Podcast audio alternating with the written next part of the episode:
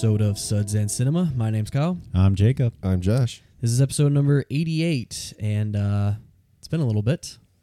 Taking a couple weeks off, much needed rest from um, our binger, I would say. Yeah, my ho- my horror binge. I watched No, like thirty. Not the horror binge. well, I watched like thirty-four. Our drugs and alcohol binge. Oh yeah.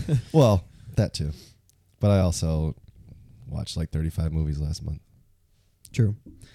Uh, yeah, it's episode 88. We're uh, reviewing Finch and Red Notice, both streaming. And it's going to be a huge show because we've got about two and a half weeks of movies to talk about. so, anything uh, new you guys need to get off your chest? Mm, Just stop getting shots. Booster's not worth it. Just kidding. Jacob's just going to go full anti vaxxer Yeah. to make his life they were right. Microchip, true. Stay away. confirmed on La Suds and Cinema. 5G didn't signal didn't even get that much better. Shit hasn't given me any magnetic powers. yeah, it's not worth it. Well, cool. Um, I should say that uh, we are going to be recording the premium very soon, Nicolas Winding Refn premium. So look out for that. And that's about it. Once we have it recorded, uh, Josh can announce his pick because I don't think he has it ready yet. Nope. Cool. All right. Well, what I think we're. This is Josh's beer, right? My beer. Okay. So we got a beer. We have a beer. Josh's pick. We have a beer. My pick. Joshua's pick. Um, I picked Josh's a Saldana's pick. yeah, No, Joshua. Jo- Blake Saldana's pick. my yeah. pick, Don't get it. Twisted. not anyone else's. Mine. His. This is my pick. I picked with my pick a beer. Oh, good for you. Um, Who was that? I don't know. It's But- Christian Bale. You yeah, I don't know know. I, Oh Oh. I meant a ran like it was just a random person yelling at a mic. He didn't get it. no. Anyway, what talk about your pick? Yeah, uh, gingerbread stout from Big Lake Brewing. It was cold in the fridge, and I didn't have a lot of time, so here it is.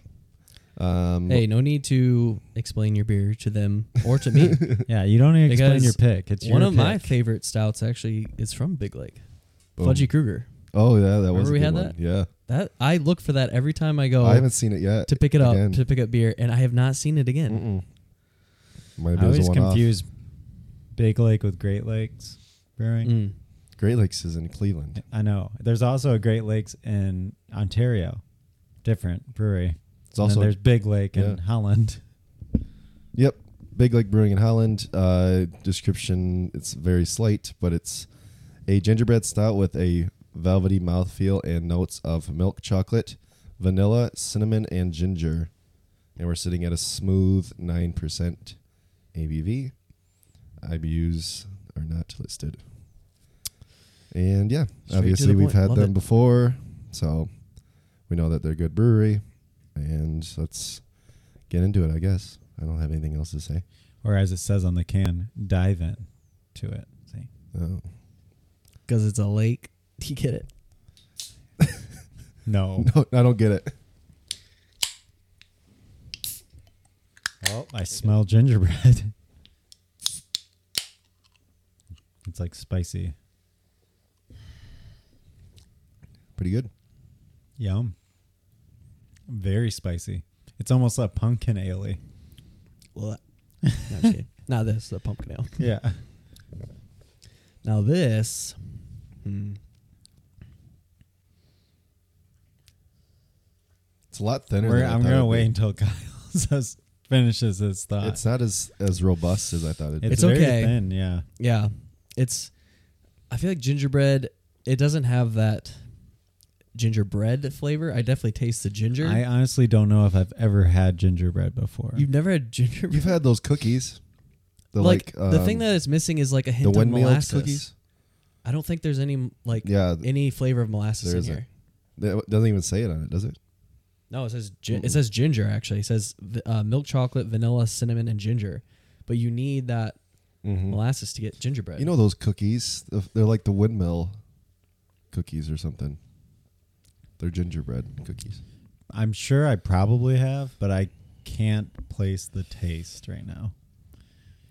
well, this year, get some good gingerbread and Yeah, um, try it out.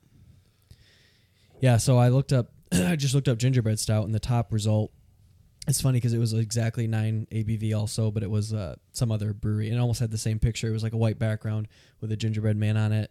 I think it said something hard. I'll look it up after this, but that was like coming in at over a 4.0, and then I looked up this one. This is a 357. Only Mhm. 300 ratings, pretty small uh, sample size, but yeah, I, I guess just for expectations of uh, that gingerbread taste and everything, it's not really meeting those, but it's not terrible by any means. Nope. I just don't think it's I don't think it's true to the I guess marketing and calling it a gingerbread stout. That to me it doesn't really taste like gingerbread. No. Mm-mm. Not It's bad. definitely but- it has this ginger taste though. Yeah, definitely. but again, gingerbread is way different than ginger. And here's how we connect it. One of the most pa- famous um, gingerbread cookie thins is a bakery known as Dewey's, and Dewey is the name of the robot on Finch. There's your connection. it all connects. Jacob's connections. yeah, Jacob's fucking straw man connection. I don't see a problem. I think it, it, it was very uh, informative and to the point. Well, it also, uh, I mean, we're coming up on Thanksgiving week here, ready to get into the holiday season. If you're uh, into that sort of thing, if you care about that. Uh, so yeah, it makes sense for that. Also, Working. Having fun. Like always, I have Christmas off, but I oh, it's a Saturday that I would normally have off.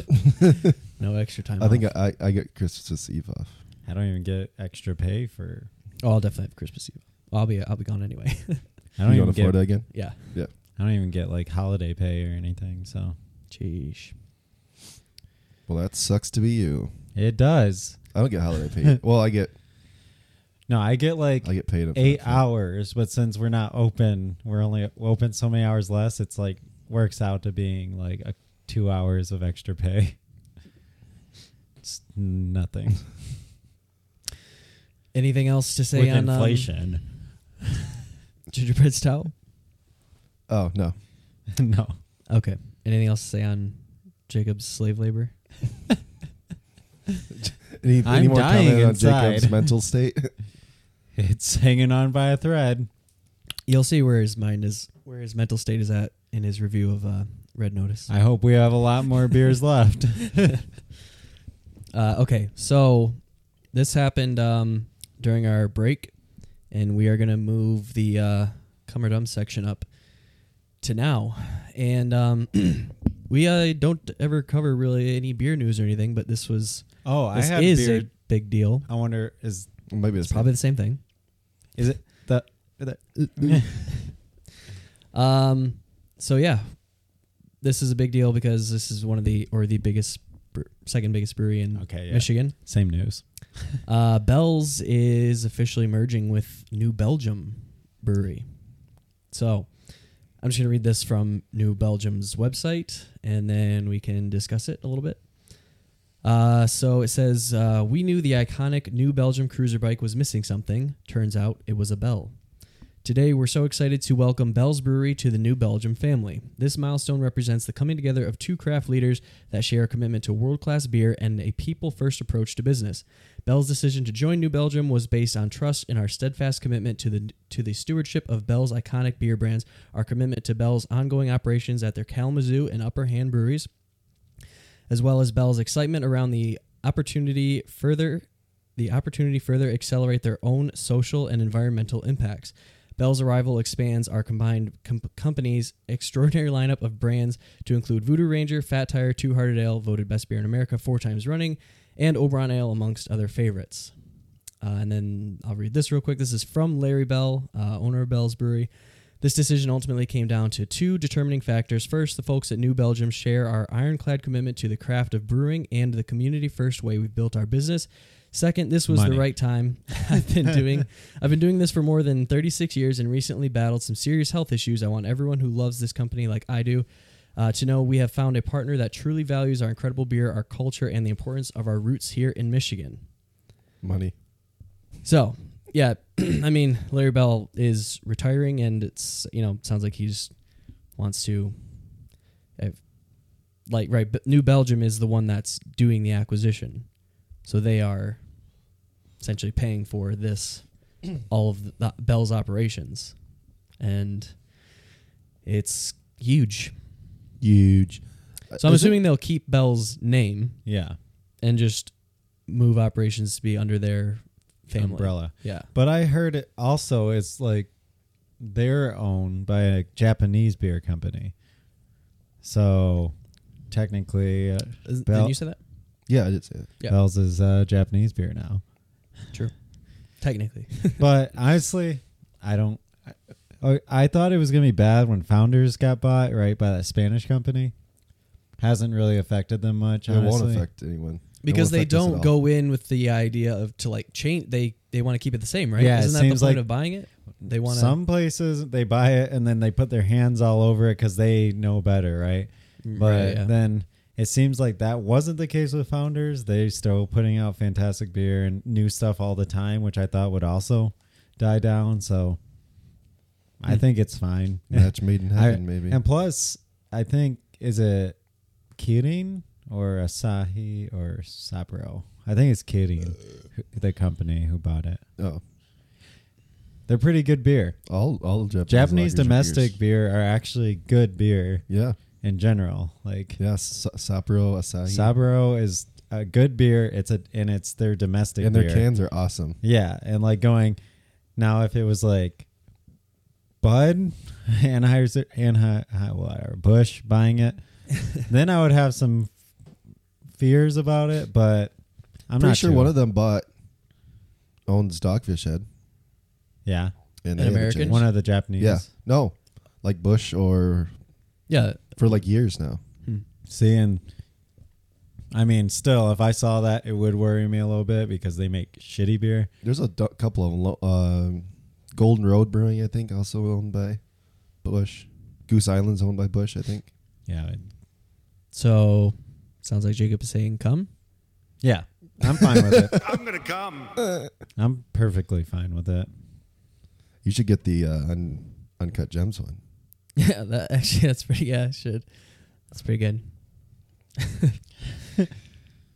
yeah i think um yeah again i don't really think it'll change anything but it will be cool if they do like if new belgium and bells is able to do more more collaborative stuff Yeah, New I Belgium's like, uh, there's That's some the thing. good- New New Belgium, Belgium has is some good solid too. stuff, yeah. yeah.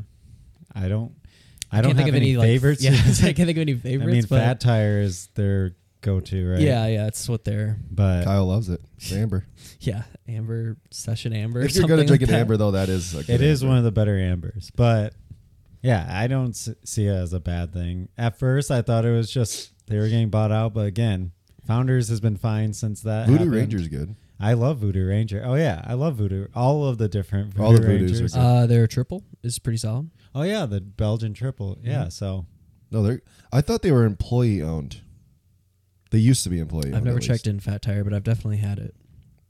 yeah, I, I probably haven't checked well, in either. not but- that Bell's really needs the help. Like it would be cooler if it was like a smaller brewery and they were able to expand their reach because New Belgium's from Colorado, right? Mm, Fort Collins. Yeah. Well, so Actually, this would be pretty good for Bell's because I mean they were distrib- They could get other distribution wise smaller they weren't even beers out there. close to Founders. yeah, So this will probably bring them up to that. They could turn into the biggest brewery again in Michigan, but yeah, it could yeah, getting out to the West Coast. I wonder But, what but, this but will Too mean Hard for. it has to be everywhere because it's America's Hard favorite is, beer. yeah. Like But I'm wondering what effect this will have on like Oberon or, which uh, Yeah. again, Oberon one of the most overrated beers. But I don't know if I don't think anything will change.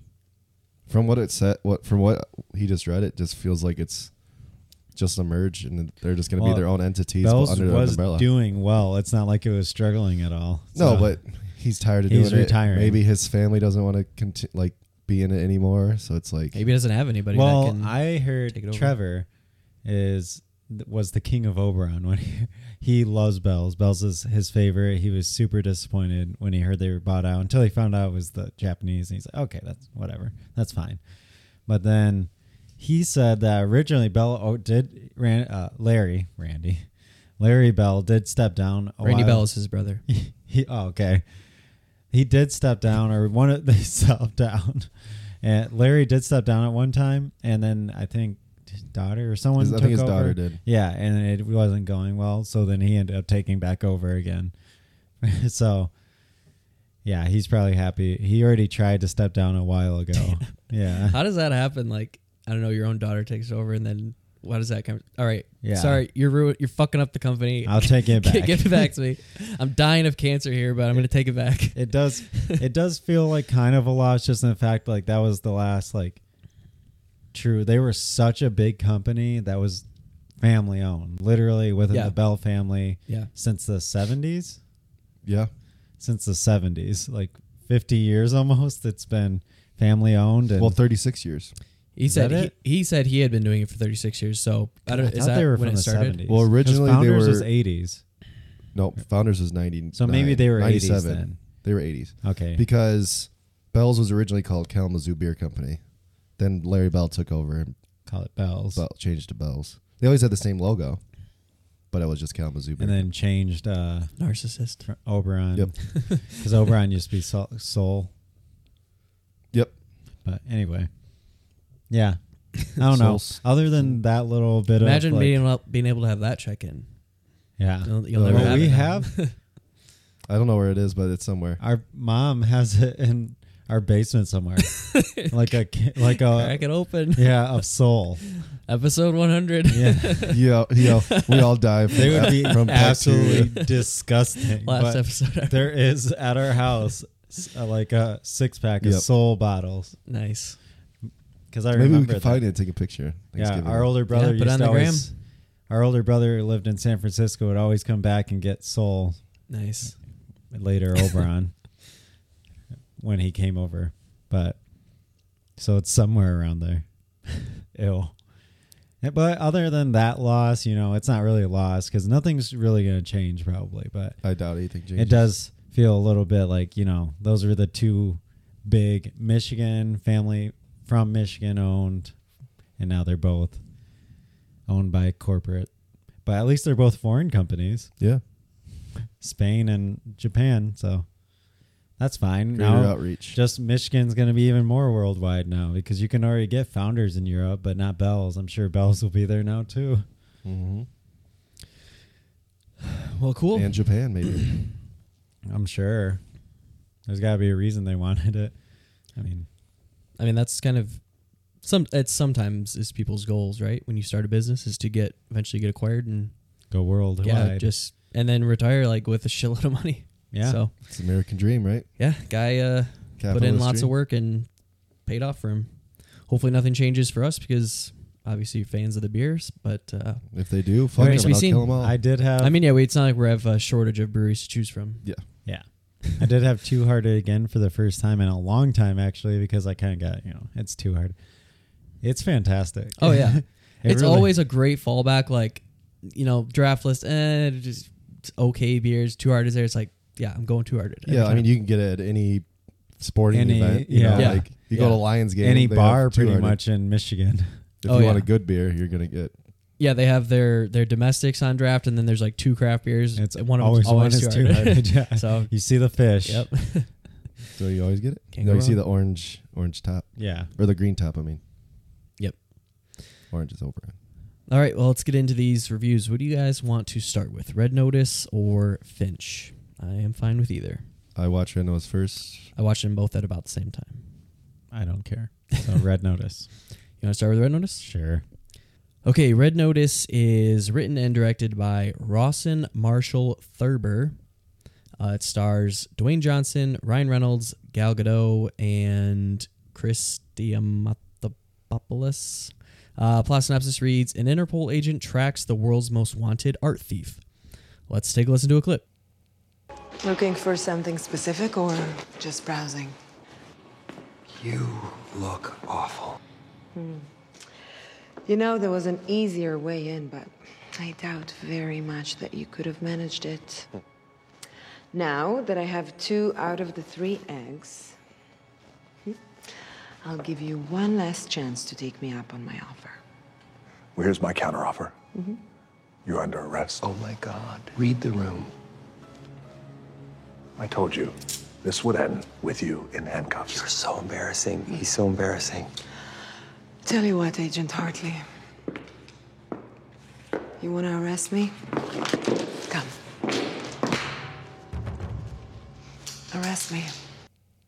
All right, what did you guys think of Red Notice? Red Notice is one of the most generic movies I have ever seen. I liked it. Loved it. Literally, it felt like uh, National Treasure for like a new generation. Mm-hmm. I could see that kind of. That's A little bit of Indiana Jones, a little bit of yeah. National Treasure. And then you have like I guess National Treasure was the have- new Indiana Jones, and then you this have like is the, new National Treasure. two sides kind of thieving, working against each other, and they're both good at this. And I don't know. That's what I felt. So other than that, I mean, Ryan Reynolds was playing Ryan Reynolds. Rock was playing Rock, and Gal Gadot was playing Wonder Woman, and that's pretty much it. like it was fun. It was a little long, but Mm-hmm. I mean, it's just, other than it's it had some parts that were funny, and it was just a movie that you could turn on and pay attention to certain parts. The twists were twists, but they were so cheap, but kind of dumb. I don't know how. It's literally one of the most generic movies I've ever seen, with talented people involved. Mm-hmm. There we go. Red Notice. Yeah, literally. Um, Put that ex- on the box. it's exactly that. Um, you know, people are gonna eat this movie up because it's because that's what the the generic mouth breathers love, and this is what they're gonna love. It's the biggest. It's Netf- definitely catering to an audience. Oh yeah, biggest sure. Netflix budget ever and biggest Netflix movie ever. That's embarrassing. Which isn't saying much because ha- all the budget went to three people. I'm assuming because it did not go into screenwriting. That's for sure. Didn't go into visuals at all. Yeah, the the special effects were pretty bad. Um, too borderline, very bad. Like One scene extremely bad. And also, no one. I don't think did anyone even die in this movie. the Uh, amount of shots that were missed and stuff, I'm just like, oh my god. yeah, which is the you know usual thing, but I'm just For like, just yeah, someone gonna die? Like, also like for for kind of like as oh no, people do. there- There's people that die. It's just all of the good, all of like literally the good guys. Like the only people that you wouldn't want to die. All the Interpol agents, like in literal cops, are like dying all the yeah, time. they're all terrible at. That Mhm. everyone's so bad at their at you know Yeah. aim. Yeah, and as simple as this movie is, like there was sometimes I was like, what does this have to do with anything? Like it would Mhm. just be random like insertion just to like try and foreshadow a twist of some sort and you're like this did nothing for me. And it was like what like you almost got lost at times. Not at times, but like lost because you're like, what does this have to do with anything? And then it just like doesn't ever do anything further. It's just it was weird. Um, yeah, but like you said, if it's a throw on Netflix and chill rating, probably pretty high. Oh, super high. Yeah, Super very high high. Netflix and chill. Chill. Oh yeah. Oh yeah, baby. Well, you got, I mean, Ryan Reynolds and Rock in it, and Gal Yeah, Gal Gadot. Gadot. Look at that, you got. Yeah. Yeah. I'm Um, to call it average, I think is insulting to all of the other average movies out there. um, this movie, it, I know what you're saying. Like it is, it plays in that realm of like, it's supposed to be funny. It's supposed to be you know action oriented and just like shut off your brain and watch it. But it does both of those things to me terribly ro- bad. Like it's not funny at all, and the action I think is done terribly. Like there's some parts that are okay, but if you like actually watch how the action is shot and like some of the choreography, it's so lame. Like, and uh, I guess you could roll it into the twists later, um, but not all of it. That's not like an excuse. And this guy, I've never seen, I haven't seen Skyscraper, but he comes from a mostly comedic background, and I just feel like you can definitely see that in his how he shoots action Mhm. and how that's done, and how the camera moves too is very digital. Also, like especially in a lot of like chases and stuff, it's it feels like uh like there's just this object that's flying like with no um physics applied to it at all. so that's like my biggest problem is that it's it's playing in these realms of an action and a comedy and it's does both of those things bad. The like plot and everything, you know, it's it's fine and I actually kind of like the twist at the end. I didn't see it coming, although I guess I should have because a lot of the Rock's motivations just didn't seem to make sense. Um, Well, that would up to require to for you to- clear his name. That would require you to like really pay attention to the movie, and this movie didn't do that. Oh yeah, I was So then the twist was like, oh shit! Like maybe if I paid a little more attention, I'd care. But yeah, I mean hindsight's always twenty twenty and stuff, and uh, you know I was questioning things as it as it went, and so I guess that played into me thinking there was going to be a twist. I actually thought it was the lead female spoiler, the lead female Interpol I did agent. too. I That's thought she was also- in it I Remote also version. thought that apparently because her didn't sh- everything she did didn't really make sense. I thought her motivations were Interpol's what I'm motivations saying, were like- the worst of all of them. yeah, and that's what I was referring to when I said like I got lost. Like their whole injection into it didn't feel yeah, like, for good. sure. felt Um, weird. Yeah, it could have just been the two going against each other. You didn't really need the Interpol in there. Yeah, it, it's just uh, yeah, there's like unnecessary layers to this movie, and uh, again, what Josh said, the budget didn't go to screenwriting. It is pretty badly written and constructed, and um, yeah, I thought the funniest parts were the parts where they actually weren't trying to be funny, like where Ryan Reynolds would have like it was more off more of like a one-off line rather than this whole like setup that he does only for himself. He like he leads his own jokes all the time, you know, hmm and um, the amount of referential humor is gross. Yeah, like this gonna movie is not going to age in five years. It's gonna it, these jokes are going to be terrible. Uh, the product placement was disgusting. I Oh think I my puked God, I brought Are you in talking mouth. about his gin? his own gin. And I mean, there's Teremana. other ones. Teremana was in it too. Yeah. Coca-Cola. Yeah. Um, yeah, just the gin though is just too much for me. I'm like, wait, movies is have that product his placement gin? all the time, but I'm like, his it own to- gin. They didn't show it for a Oh. while, but then they eventually did show Oh, the yeah. name. I'm like, oh, wow. No, they I saw actually the showed bottle and I knew. No, I knew it like, was his oh, bottle as soon as I saw him drink. I'm But like, the I'm pretty label- sure that's his gin. Yeah. But they didn't show it. I'm like, okay, whatever. It's just him drinking gin. And then they showed it later. I'm like, oh, really? I'm showed like, it like three times don't- in that one angle. is that how they like discounted the price and to pay for them or something? Yeah, so exactly. he could advertise his own gin in it. They're like, we'll pay you a million less if you if. I mean, yeah, this budget's 160 million. That's pretty massive. Yeah, and um, yeah, I mean, again, you have three of the biggest movie stars in Hollywood right now in it, and just how the whole movie looks. Like, I think not only that one scene, which we'll talk about later, I guess, in more detail. I thought the whole look of the movie was really bad, like Mhm. the color correction and like just how I don't know shots of like when they were in um, South America it all looked so fake and artificial. Like it looked so terrible. I don't. How did you much did you love you know where it showed exactly where they were every time? Oh, the, the Big words. words on the screen. Actually, that was like one of the best parts. you actually were okay. With yeah, like the The the the, design. yeah. yeah. like they actually put some thought and some design into the Wow. the words, I and it covers the whole screen. mad that they it instead of just like them saying let's go here. Oh no, no. I mean that would have been that would have been too because of the amount of globe trotting they do. Like it, that definitely would have been an issue where, where like when it comes up in dialogue, it would have they especially with this writing, it probably would have felt like expositiony. Honestly, this movie for me felt like uh, the Fat, Fast and Furious movies.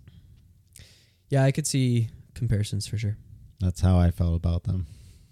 Yeah, Literally, like yeah, same bad level. comedy, like like super artificial looking action and but I mean those like see there's a good example though of like this is supposed to be an action comedy and Fast and Furious definitely tries to inject comedy but it's more action. I feel like this is more comedy that injects some action and the action is not done well here and the comedy isn't done well in Fast and Furious but yeah, uh didn't really care for it. So do you want to get into some more details? I'm Sure. Sure, there's not a lot more to say? You scared the shit out of Layla. Or Layla's. Um, anything you want to touch on there? I'm No. gonna read over there. No, that's okay. really? okay. Well, we have I to talk about the one scene though, the Yeah. bullfighting scene. Oh, That's what I'm talking about with the Yeah. effects. That was so bad. Yeah, That looked t- terrible, and um, The whole prison scene looked horrible too. Yeah, the prison scene. Did you like how that ended though? How it like he was planting things as he as he went along. Because that one scene in the beginning that they show on Netflix, like when you just hover over it, and it's the thing where he says he's not a cop. You know, I Yeah, would I would watch that, police, yeah. and I was like, and I was, that's what made that's literally part of the reason I was dreading this movie so much was from that scene alone. I was like, this is supposed to be funny, and they keep showing that part, and I'm like, oh my god, this is so bad, and it and it pays off in terms of plot later. It still isn't funny, but Yeah.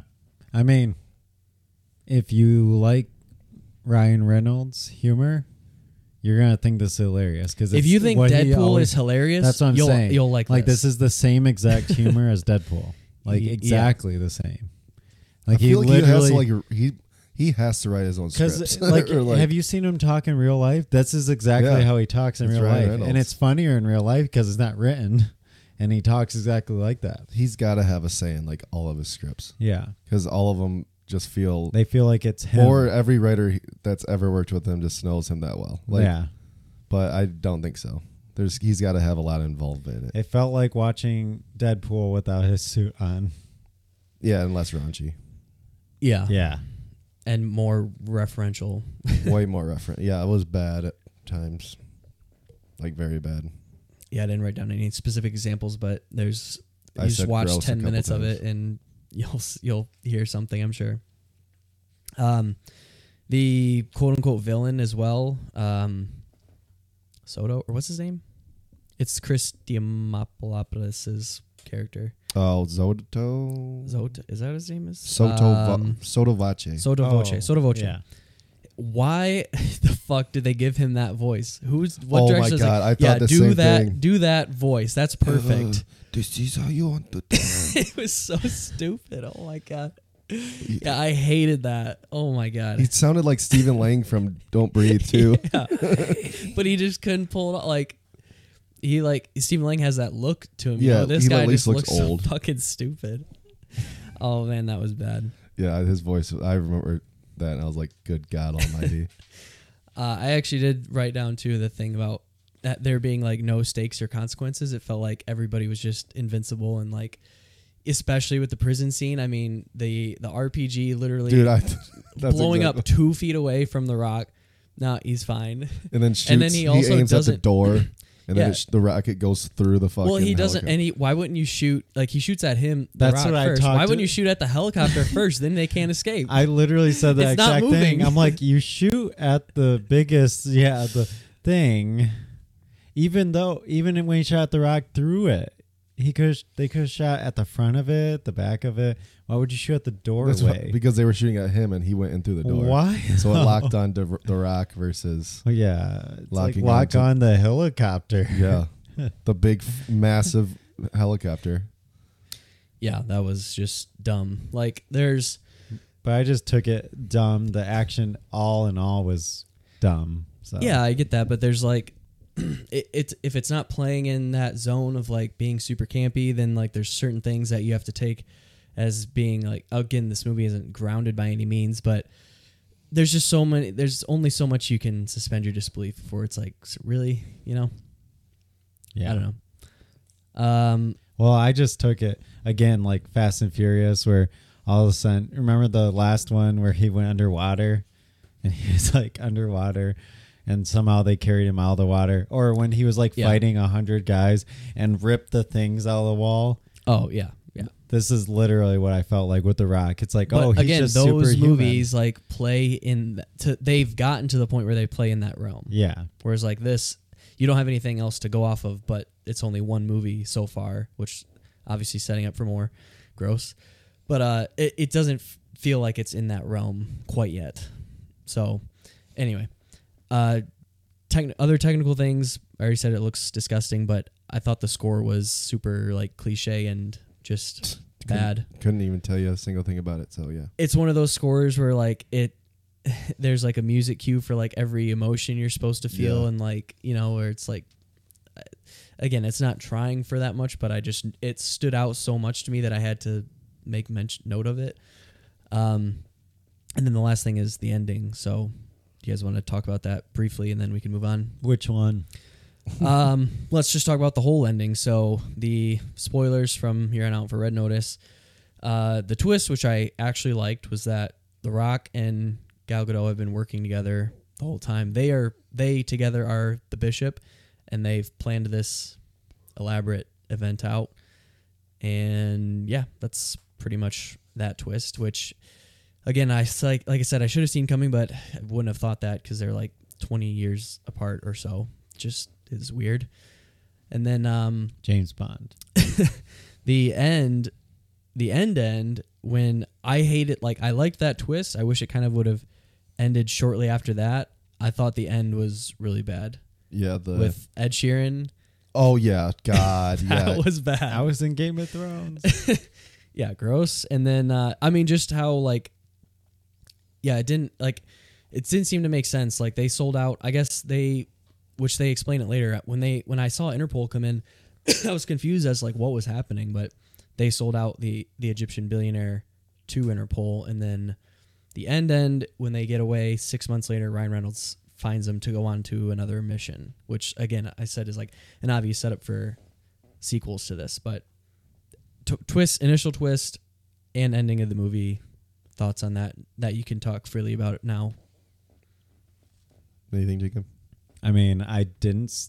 I don't remember that I saw it coming, I definitely didn't. So but I took it more as like, Those actions too, like they do the classic flashback of like, oh, how how did we get to this point? Like, Mhm. yeah, so I mean, it kind of it, they, again they they don't show you a lot of it, so it's like a twist that you could never see coming almost.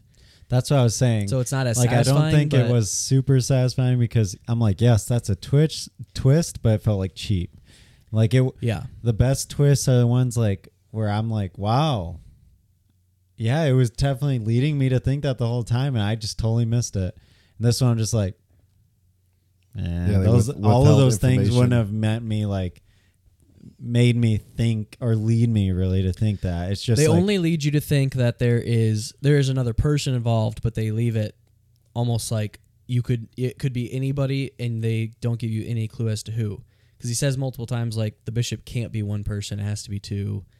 Uh, like you couldn't pull off all that by yourself, and so on and so forth. And there is one example though where like remember when he says, "How did she find them in South America?" Like he asks her straight out, like, "How did you find us?" And she says, "I followed you. She must have followed me." And he says, "No shit" or something. Ryan Reynolds says, "Oh no shit." But then it's like, well, why'd you even ask her if you knew that? yeah, Like the obvi- the answer is obvious, and it's like, why did why did you ask her? But then, yeah, like the way she was tracking them the whole time was obviously through the rock and not any other way. Yeah, there's just a lot of. It seems like conveniences, I guess, and yeah. Also, Interpol just believing so much that he was the one who that he wasn't, like somehow being framed or like he just automatically went to prison. Well, Yeah, because they, they and- never found out. They like didn't have any information on. well, his, him it or kind of doesn't really make sense from the beginning if you if you actually think Yeah. about it. Like the Interpol is just working with this guy that has zero credentials. I mean, you could believe that he maybe faked some because he's the bishop or whatever, but like how much how much can you go to fake being a part of the FBI like without somebody noticing? Or how does that work with Interpol and the FBI? I mean, the Interpol, all of the things that they did made no sense whatsoever. yeah. It's like, why are they listening to the bishop? Like, why do they trust the bishop when they it, don't they know the bishop is someone else who's like a thief? and Right. also, like, it didn't even make sense near the end when, or you know, uh, they found all this Nazi treasure and the eggs in there.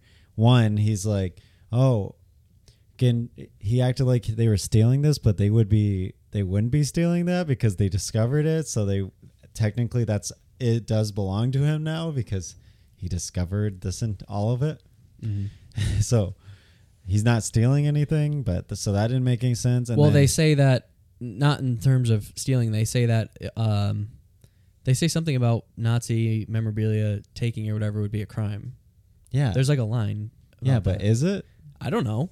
Well, they expect you to not know anything because they even But the very beginning Nazi of the movie they have to they have to put the belong- definition of red notice up there so Yeah. people will know. And then also, none of Interpol's like motivations make like the amount of money they would have to spend to try and catch these like three people now who really is it worth it to catch them at this point? It wa- and they have all this treasure now, right? They can reclaim that, and like that's worth way more than these three people or these three eggs. I don't know. Just Interpol in general, that whole thing didn't make sense to me. Their motivations at all. Hmm. But Right. yeah, Perfectly average movie though. such an average movie. Um, all right, every you tapped out. Tapped out. yeah, Cool. Uh, ratings out of five stars. two point five. I gave it a two. I gave it a 1.5. All right, let's move on to our next featured review. We're talking Finch. Uh, Finch is directed by Miguel Sapochnik. Sapochnik? Sure. Uh, written by Craig Luck and Ivor Powell. Ivor Powell. Uh, it stars Tom Hanks and Caleb Landry Jones. Plot synopsis reads On a post apocalyptic Earth, a robot built to protect the life of his creator's beloved dog learns about life, love, friendship, and what it means to be human. Let's take a listen to a clip. Now, here. Hey. Look. Walk to me.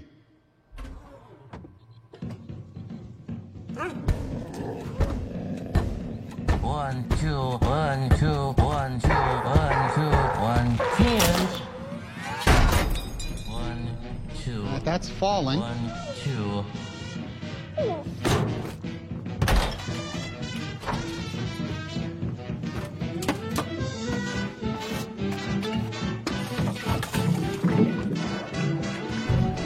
One, two, one, two, one.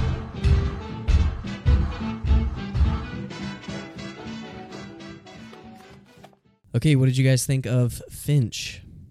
I actually enjoyed Finch quite a bit. Didn't expect it at all when I started watching it, but I didn't really know. It seemed a lot more generic than when I watched it. Like I thought it was going to be more um Chappie, I guess. More trappy? Yeah, more Chappie like, I guess. But I feel like I enjoyed Finch way more or well Jeff way more than Chappie. And it was just like a heartwarming story. I mean, the end of the world thing, it was just more of the set dressing for like the relationship between the characters, which were like the dog, Dewey, Finch, and Jeff. And Goodyear. Goodyear. Oh yeah, The Goodyear dog. was the dog. And yeah, I thought the story was pretty dark in areas, and I thought that was well done. I I mean, Tom Hanks did well. I mean, there's I have no complaints about really any of the acting, even though there's not a lot involved there, The right? one actor. Two, I mean, the voice actor for Finch was good too. I'm sure he was an actor. It was probably Sure. green. He was probably wearing like a, a suit. It was probably an actual person. Well, who knows if he did the if he did it though? You think No. Caleb Landry Jones did the mocap for Finch? I think somebody did. Maybe. I doubt it was Caleb Landry Jones. Yeah. It could have been, but And I thought the CG looked good. Mm-hmm. definitely way better than Red Notice, right? And it, it, this isn't like a story that was very new, but it's you mean the CG for Jeff? yeah, Jeff was really good. Because there's some.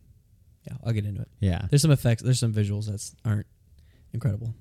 yeah, and then I don't know, just story itself was so like much smaller than I expected it to be, and I enjoyed that trip and like their relationship evolving over time. It wasn't just simple; it was nuanced and yeah, it was just enjoyable throughout. It was still long, again, pacing wasn't great. It got pretty boring overall, but yeah, it it had some exciting parts. Some, and even though it was kind of predictable where it was going, I don't think it really took any miss big missteps in anywhere. And I, it was just yeah, a nice story overall. Yeah, um, so Caleb Landry Jones did do the mocap for it. He was the guy. Um, little tidbit, it was also originally announced in 17, this movie. Filmed in 19, so it's over two years old. Um, but Don't stop us. didn't We stop re- us. we Oh, it reviewed was also originally known as Monster that was made in Bios. 2018. Yeah. It was also named Bios. And it got changed to Finch. BIOS. B- B I O S. Yep. That doesn't really make sense. Yeah. I don't know. But anyway, um, okay.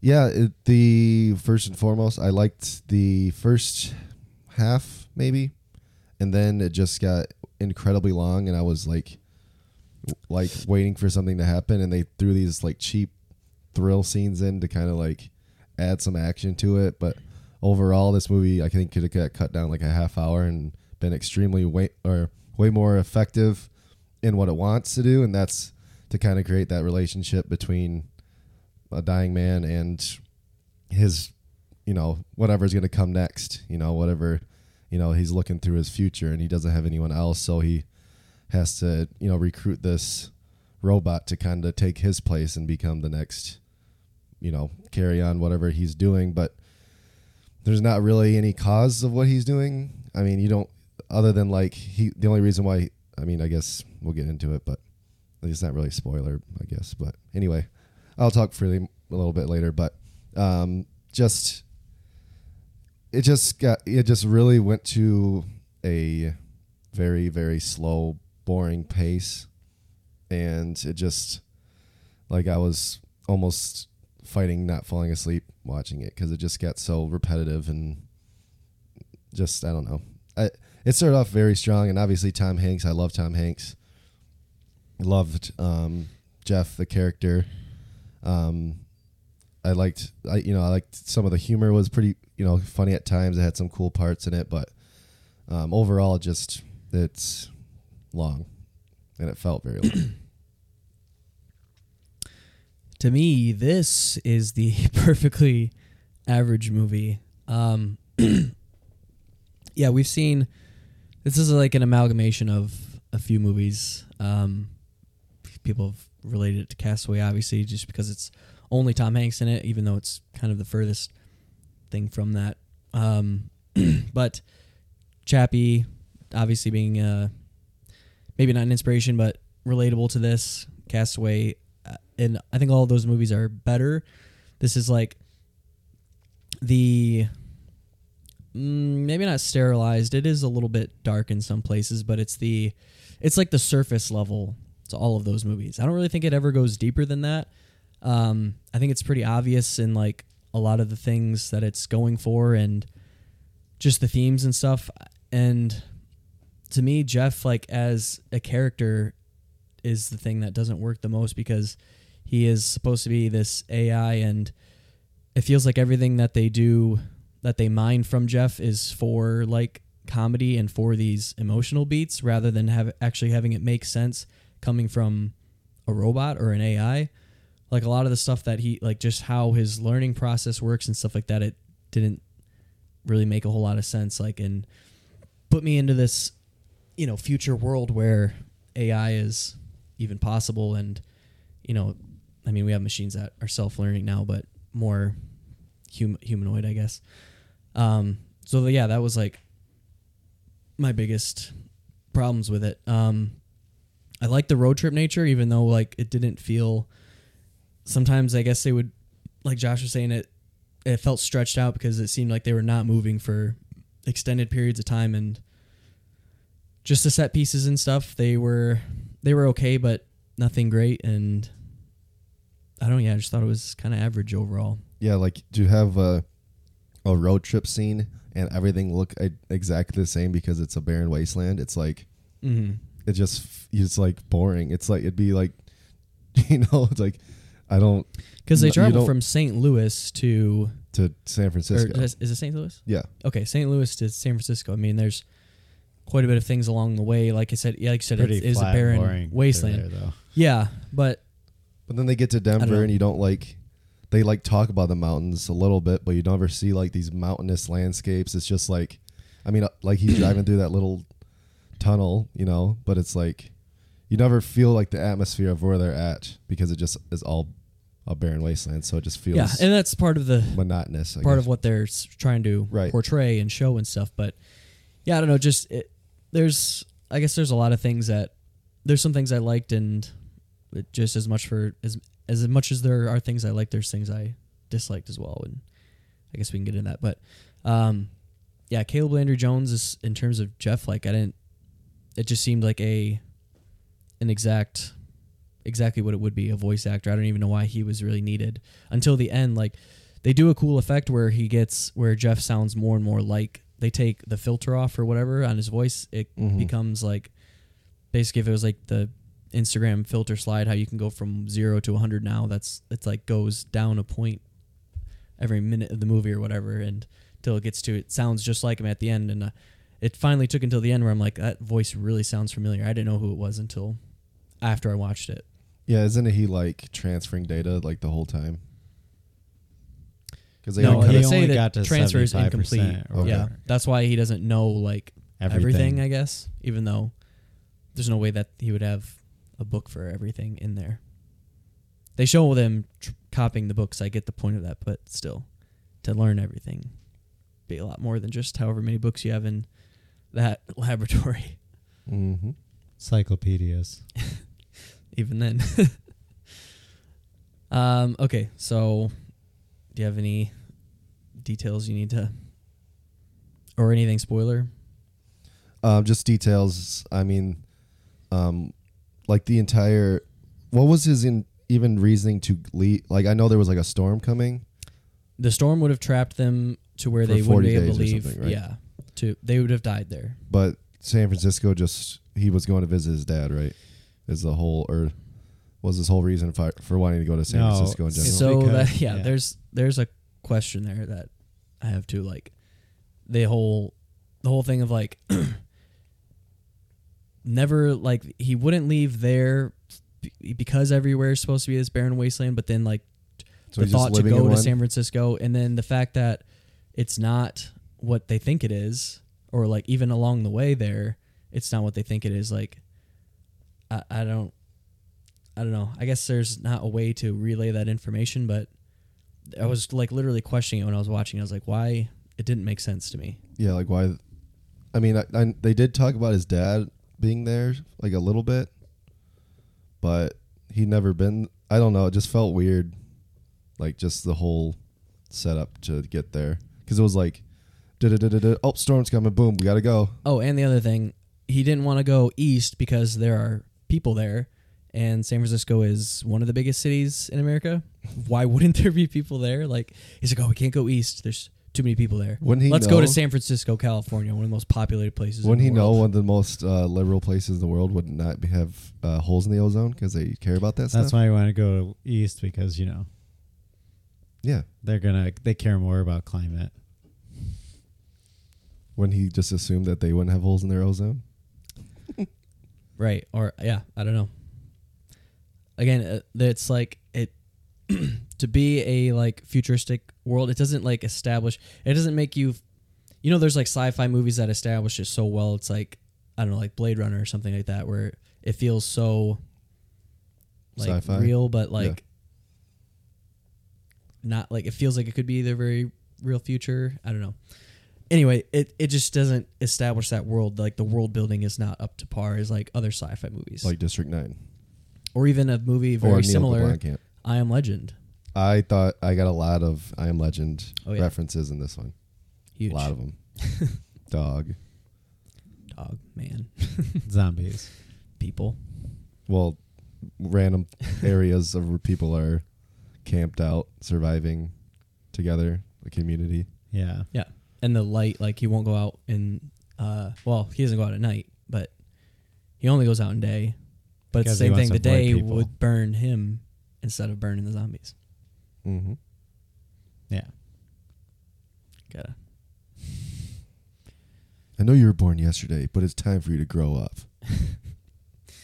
Classic line. um. Yeah, I don't know how much else I have to say on Finch. Honestly, Do you have anything else? It Jacob? washed We were pretty over me. high on it, so yeah, you fucking love this movie. Yeah, I I thought it was pretty good. I just thought, I mean, I just like the interaction between the characters. I thought the story was just something to get it to set in motion, and the actual meat of it was just the relationship between the. do you think it could have been shorter? Yeah. Yeah, I guess that's that's the crux of the movie, and that's what I think is so like mediocre and surface level is that like a lot of the stuff that they like a lot it it just feels like easy like low hanging fruit that they go for a lot in this movie. Yeah. Like him, you know, the childlike nature of Jeff or whatever, and like they just mine a lot of that low hanging fruit over. That's like I've seen all this before. You know, Chappie does it better. Uh, the relationship between them, I can't really remember that from. I'm trying to think of a good comparison, but anyway, all that stuff like, and the fact that he's dying, like there's a timer on him, and he's trying to get catch him up to get him up to speed before he dies. Like, I don't know. It was fine, but What are you doing? Initiative. Yeah. That was funny. I don't know. I I like this more than Chappie, but I did. I, I'm just talking about the AI stuff. Like that made more sense in Chappie. Like he, it's fun. It's because that takes place over a short period of time, and he is he basically become he goes from a baby to an adult in that period of time. But It it's makes a sense, like, longer period of time. His though, learning, right? Uh, yeah, but his like learning. I don't know. Because I feel like both were pretty much. It's been a long time since I've seen that. You watched it more yeah, recently. I feel me. like both were exponential growth, but Chappie had longer time, so obviously his he grew a lot more. Than, yeah, this was a couple days. yeah, this was literally a couple days, and Maybe a it week, felt yeah. like yeah, it was the same thing. He was he couldn't even walk, and by the end of it, he was on his own, and it was only uh over like a few days. Yeah, So I feel like their growth was pretty much the same, but yeah. I didn't really care for the end either. The whole like sunshine and rainbows thing. I mean, he's so paranoid about people. I don't know. I guess if that's like a statement on humanity or whatever, but like he's so paranoid about the people, and then everybody's like, "Oh, we're here and come find us." See, I think that was what it was. The statement was is because Finch himself, he was not really. He was kind of self-centered, right, and thought he was just better than everyone else, and that's why he never got along with teams. That's why he never was able to work with people, and that's how kind of his relationship with uh, Jeff even was really bad at first, but out of necessity, he had to kind of be more open and change the way he was thinking because even though his whole life he's kind of been this loner who thinks he's better off by himself, he had to get over that so quickly because he had a timer. Like he's dying soon. He has to put trust in someone else for once because he's never else. trusted anybody else ever. Like throughout his whole life, like his family, friends, uh, well, friends, his family, where he didn't trust, you know, his dad, he who let him down, all of his team, who he thought basically he was carrying them, right? And it was all him who did everything, and so this he had now he has a timer. He knows he's dying, and he has to place his trust in something, and that happens to be Jeff. And that's what I liked about it. It was just like he has no choice but place his trust in someone for once, and then his kind of evolution at the end of his life, and where he finally, you know, was content and could move on and trust for once before he died. Mm. And then Jeff, Yeah, I mean, I see that like learning there. To be all by himself within a few days and dreaming, you know, and just like there are little moments. Like I love that part when he was like, he's like, "Oh, you had a dream. I wish I could see you six years from now." Like it was just like touching moments like that, just between those characters. And I, I mean, I had a bond with Dewey, and then you know, Dewey died, and that was kind of sad. And yeah, I don't know. And then the dog story that was pretty tragic. Why he Mhm. was called Goodyear, and that show that was pretty dark. and Why did why like, did that? Because I completely zoned out because I was bored. He was found in the a Goodyear tire. tire? Okay. in the backpack of that little girl. I like was trying. Yeah, I was like, his name should have been like Jansport or something then. Not Goodyear. He's not very good at naming things. Yeah, That's why I let Jeff choose his own name. how about Jack? Uh, Jacks are lo- douches or losers. What does he No, say? he said no, the Jack's a tool's name. tool. Tool. yeah. That's the It's joke a- though. It has Yeah. a double meaning because Jack's Double a tools, entendre, but yeah. also he it was a jack, so it was Yeah, that was literally a funny. tool. But so clever. No, it was good. it's pretty good. no, but this was again a movie that was going for a lot of comedy. Not a lot worked. I chuckled. I didn't laugh. Laugh. But Same. There was, couple like a couple parts, yeah. for sure, but they swung a lot. I mean, if we're talking about batting average, very low. One hundred. Batting, a- batting a hundred. yeah. Um. yeah, not great. Oh man, it's been a while since we had me that. Bringing it back. Um. Bringing it. Back. Yeah, and uh, again, another technical thing that this stood out to me was the score, and this where is a movie where it felt like it was going for something a little bit more. Like it should have had a better score. Like Red Notice, yeah, it's just like temp score. Like fucking who who gives a shit about that? But this stood out to me as again like just not the same where it's like t- trying to hit all these emotional beats, but it stood out as bad. I just or I didn't like it. I definitely noticed like the main theme was pretty good. It, it, like the theme that they played throughout the whole, like every good part happened. But other than that, yeah, it was pretty generic. it it swung it felt like it swung from like one I guess genre or type of music like to another like a very dramatic swing. I'm trying to remember it exactly. I'd have to listen to it, but you'll hear it I'm sure at the beginning and end, of this episode. But yeah, I get, I just didn't care for it. I guess I shouldn't say it was bad, but it didn't seem to fit the movie for me. So It was inoffensive to me. hey, if you didn't notice it, then that's just as bad. Uh, anything else to say on Jeff or Finch? Whatever the fuck this movie's called. On Jeff. Bios. No. Somebody's name. No. Okay, ratings out of five. Three and a half. I'm gonna give it a two point five. I'm also going two point five. All right, uh, let's get into what else we watched. I mean, I'm sure there's a lot. How much will we? a how much will we but I have- discuss? Is the question. No, I only have a couple. Uh, I have a I've couple I really want to jump I watched into. all. I Actually, watched I have three that I kind of want to get into because there were two of them I was really looking forward to. One was a surprise, Mm-hmm. and then everything else is not that One, bad. two, three. I actually only have five things outside of. Um, Yeah, I watched watches, all so- all the premium, so I Yeah. was. I only have two. so, so I guess it seems like I have more, but don't really have that much. And a lot Only of have some of them. I'm not going to four, talk about that uh, much. four, but yeah. Okay, who wants to start? you, Uh, Jacob, or yeah, Kyle, because you guys have the most. I'll start. Okay, good. I don't know where to start. I guess I'll start with the oldest one, the longest go. Pig. Oh yeah, So I've been wanting to watch this. Well, okay, and don't talk too much because it's See, on Hulu, that's and why I'm I gonna don't watch have it. to talk too much. Yeah. about Is definitely it on gonna Hulu watch now? Yeah, it's on Hulu right now. Okay. Yeah, definitely. That's been wanna on my watch it. list. So, directed by Michael Sarnoski. I was just interested in this because I heard a lot of buzz about how uh, good Nicolas Cage was in it, Mm-hmm. and he is. Wow! Like I haven't. It's funny because usually, oh, that reminds me too. I forgot to add. I rewatched Color Out of Space too, but so there we go. Two Nick Cage movies and polar opposites. So usually Nick Cage, you think Mandy, Color Out of Space, crazy, high energy, you know, and I I like that. I like when I see that. This was not. He was so nuanced and I don't know. It was weird to see him take some things. I don't. I'm not. I don't want to like sound bad and say he doesn't take out everything he does seriously, but this was like where he felt like he wanted. He's like, okay, I'm gonna try Mm-hmm. really hard, and he kills it. Like this story was not at all what I expected. I expected. I don't want to get too into it, but it felt like a re, like it was building out to be kind of a revenge flick, and it maybe was or wasn't. It's a thriller, so you know we Yeah. know there's gonna be something like that. Yeah. But it was just so well done in so many ways. It was beautiful to look at. Acting was phenomenal. Perfect run time. Shout out Good Chubbs. run time. Hour 32.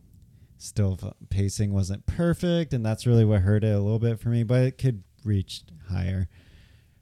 Yeah, there's not a lot bad to say about this movie. It, it deserves all the praise it's been getting, and uh, hopefully one of you guys watch soon, and we can talk more about it.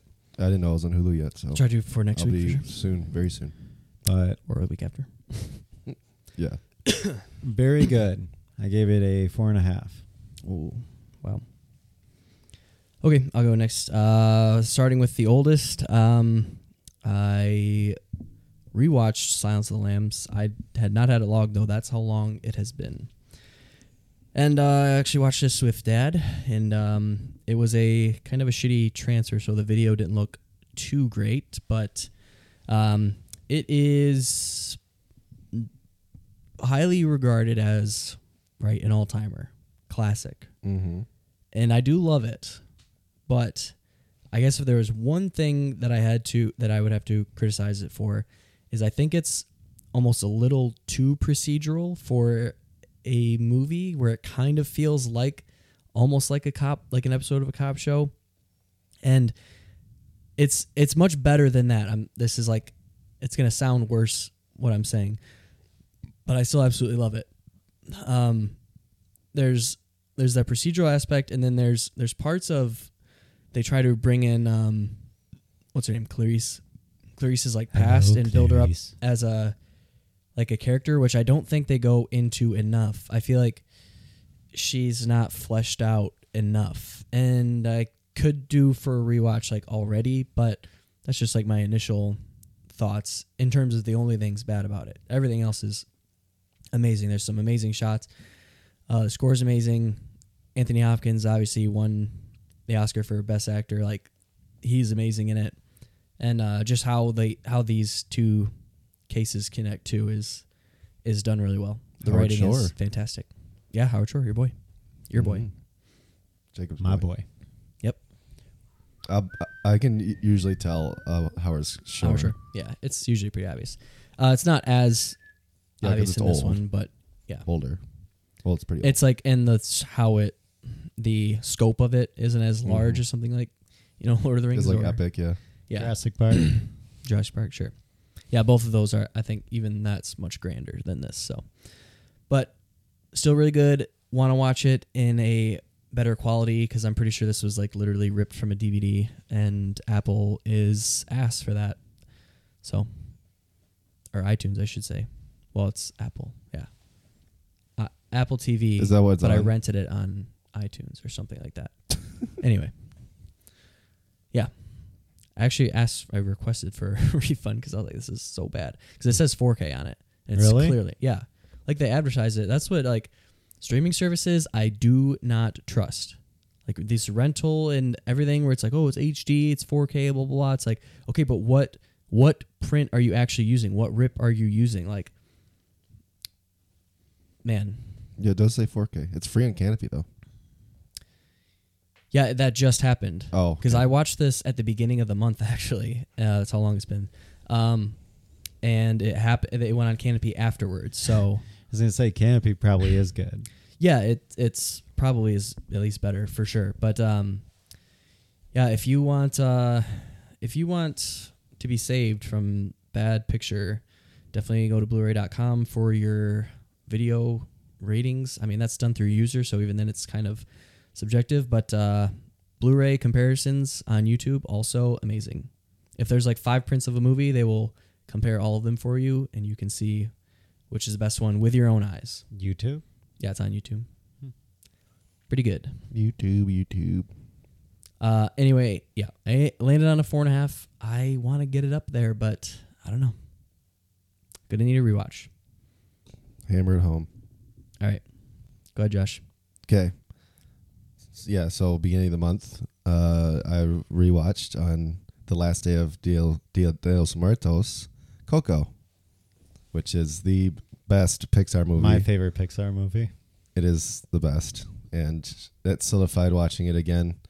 Um, music is incredible, um, animation incredible. Obviously, you're gonna get that with Pixar anyway, but th- just the colors in it is just so good. I mean, the colors and the way that the way that they portray family is just so good and like the way that you know you start forgetting people and they like they they eventually go away completely like this is basically like you know like a not really a purgatory but of some sort it's like it's like a waiting room to where you can live there forever as long as your family lives on but if no one remembers you then you literally just disappear and you're completely gone you forever literally and do, right? If and no it's one kind of- remembers you, you're gone. yeah and it's i mean it's pretty dark concept but i mean it's very true and very um you know exp- uh, involved in the in the mexican community and That's what I love about it, too is like how accurate it is to Hispanic culture. Like, Oh, yeah. I mean Mexican culture. I don't. It's not the same in everywhere,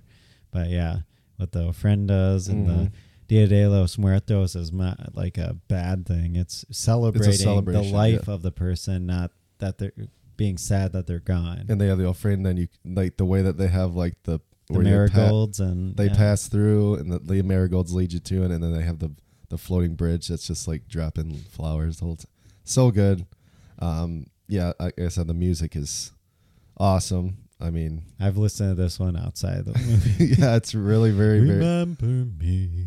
really good um yeah just it's a very good feel good um movie that's like i said it's i don't think i've ever seen an animation film better than this in terms if you put it all together especially pixar i mean obviously they always make great movies but well not always great but for the most great part movie. Always great looking movies. yeah so, like yeah. this is i mean soul's the one that's kind of somewhat touched coco but i don't know if uh, there's gonna be it's gonna take a lot for this to get dethroned for me for sure so um that being said it's a five star banger um i don't even know what to gripe about it to be honest just overall i guess experience but it's a lot of fun um i think it's pretty long maybe Probably not. I think it's an hour and a half. 50 hour Really? one, 105 minutes, so hour 45. Yeah. So not too long, but Doesn't feel long. no. But sometimes it, with you watch animation long enough, it kind of you feel it a little bit sometimes. But maybe that's my only gripe. It's l- uh, slightly too long, but other than that, it's a masterpiece. Jacob, Okay, next on the list of things I watched 21 Jump Street. Funny. I just rewatched it randomly. I did watch 22 Jump Street also, and I didn't check in that either. Well, I've been bad this you checking missed things your. in. You got to watch it again now. I guess. No, that- we have 30 days to Oh, yeah, we said about yeah. that. That one and whatever else I said I watched and forgot checking like a few minutes ago. Yeah, I don't, I don't really have to go into this movie. Yeah. Holds up pretty well. I think it actually is kind of uh, getting old though. Because uh, I feel like this movie was made for our generation. It's almost ten years old. Yeah, and I feel like it was made for us when we think about when we went to high school. But I think even if you go to Zennials now, they won't necessarily get the references. To Right, right, right. And this was when did the original one come out? Was that like the eighties? Mm. The show? Yeah. I think so. Was it? No, because it Johnny Depp, and he wasn't the. Oh, I guess that was from the seventies. Yeah, it could be. Because if you look at, if you think about this, yeah, it- eighty-seven. So late, late. 80s. now it's been so long since I mean since that high school time when we were even in high school that a lot of the references that make it funny like switching from one strap to two straps or stuff like that that was funny to us because we remember you know it was cooler to have like the one strap but like if you're now everyone has never done that so they won't really find get it so I think 22 Jump Street probably stands better against time than 21, but I've never seen two. oh, they're both good. Mhm. And yeah, it was still really funny.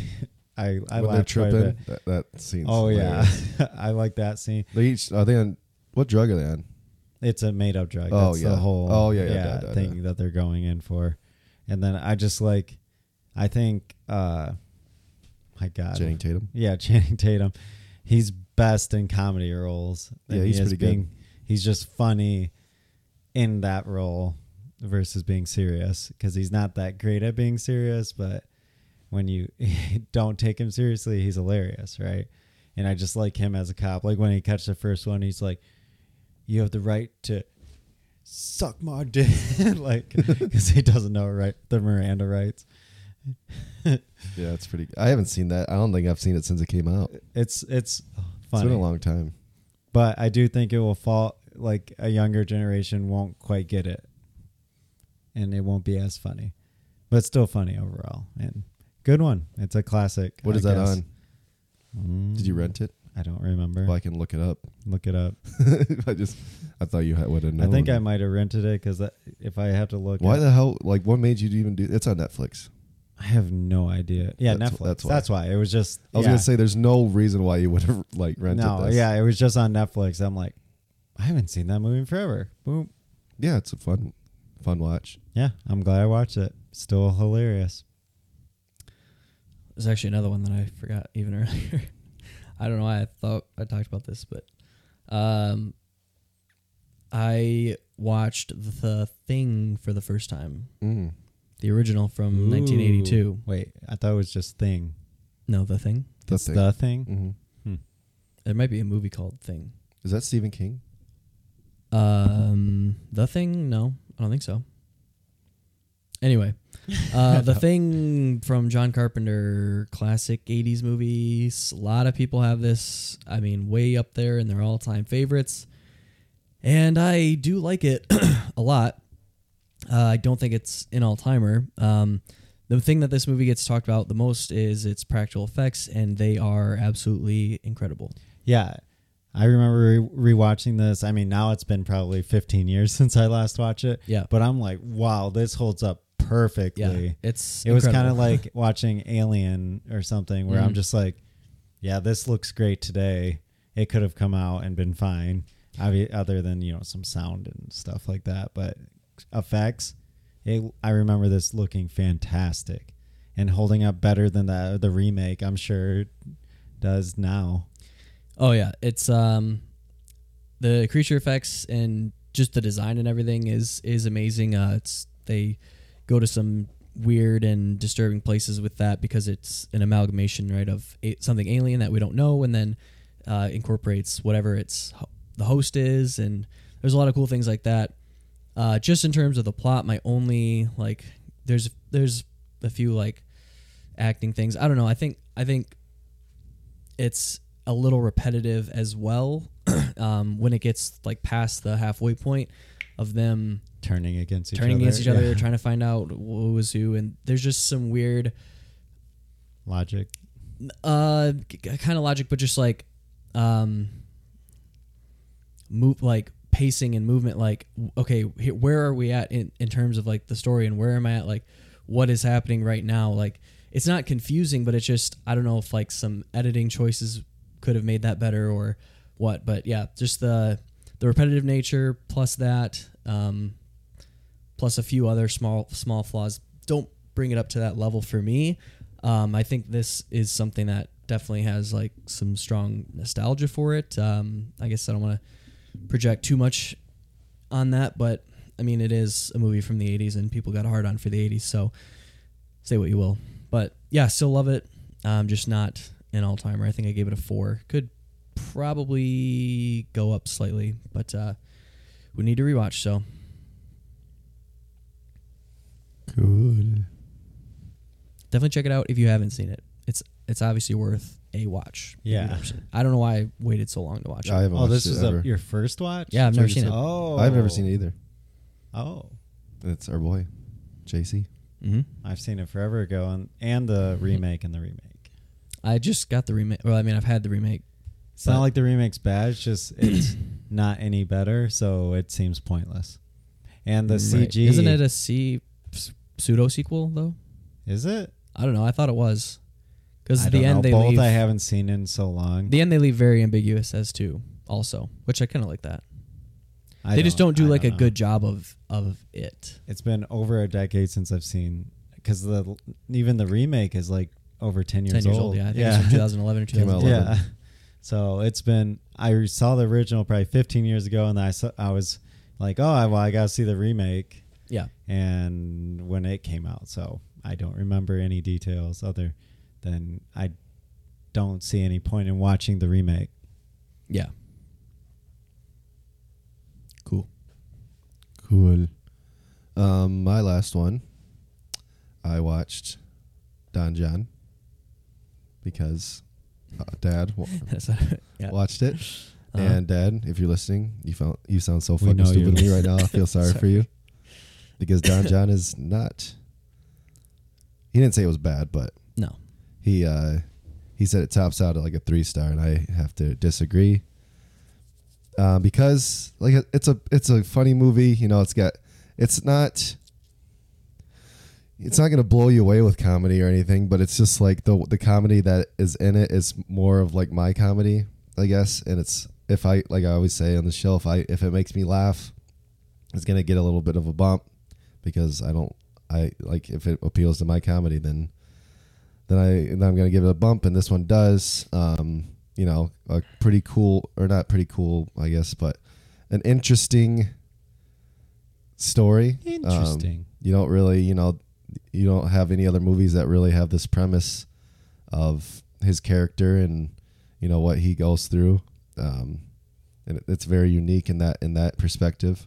Um, also, pretty cool that JGL did uh, wrote it, directed it, and was a star in it. So that's that's pretty cool. Um, another just a fun factor. Um, his family dynamics funny. Um, uh, why why can't I think of his name right now?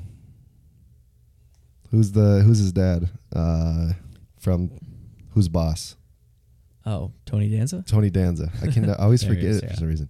He's his dad in it, and their their relationship's hilarious. Uh, um, just the the family dynamic. Brie Larson is like literally says two words the entire movie, but she's like always there, Mm. and she like steps up at the the the right time.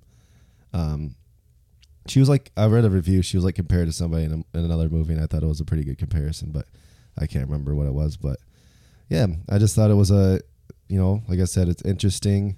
Um, you don't really, you've never seen something of this um, nature, and it doesn't end. It ends on a good note, but it's it's not like an ending that you would, you know, expect. It's not like he he gets the girl, and then they end up, you know, falling in love again. It's like he finally realizes what he likes and what he does, and you know, he becomes a better person per se, but he still doesn't like. It's not like the golden lining that you would expect or the silver lining you expect. So, um, I like the golden lining better. yeah, golden lining, the golden lining. the golden lining. Um, Every cloud has a golden lining. you know what they say. Every cloud has a golden outline, Something like that. something like that. We'll look it up. You can edit it in. Yeah. Um, Silver. Yeah. So, um, yeah, I liked it. Uh, I gave it a four star, light four star, but just out of spite, I had to give it a four star. Got a half star spite bump. Well, it was. I think I gave it like a like a seventy five, and that's you can like you can go up or down Yeah. on that. So I went up. Is that me again? I think so.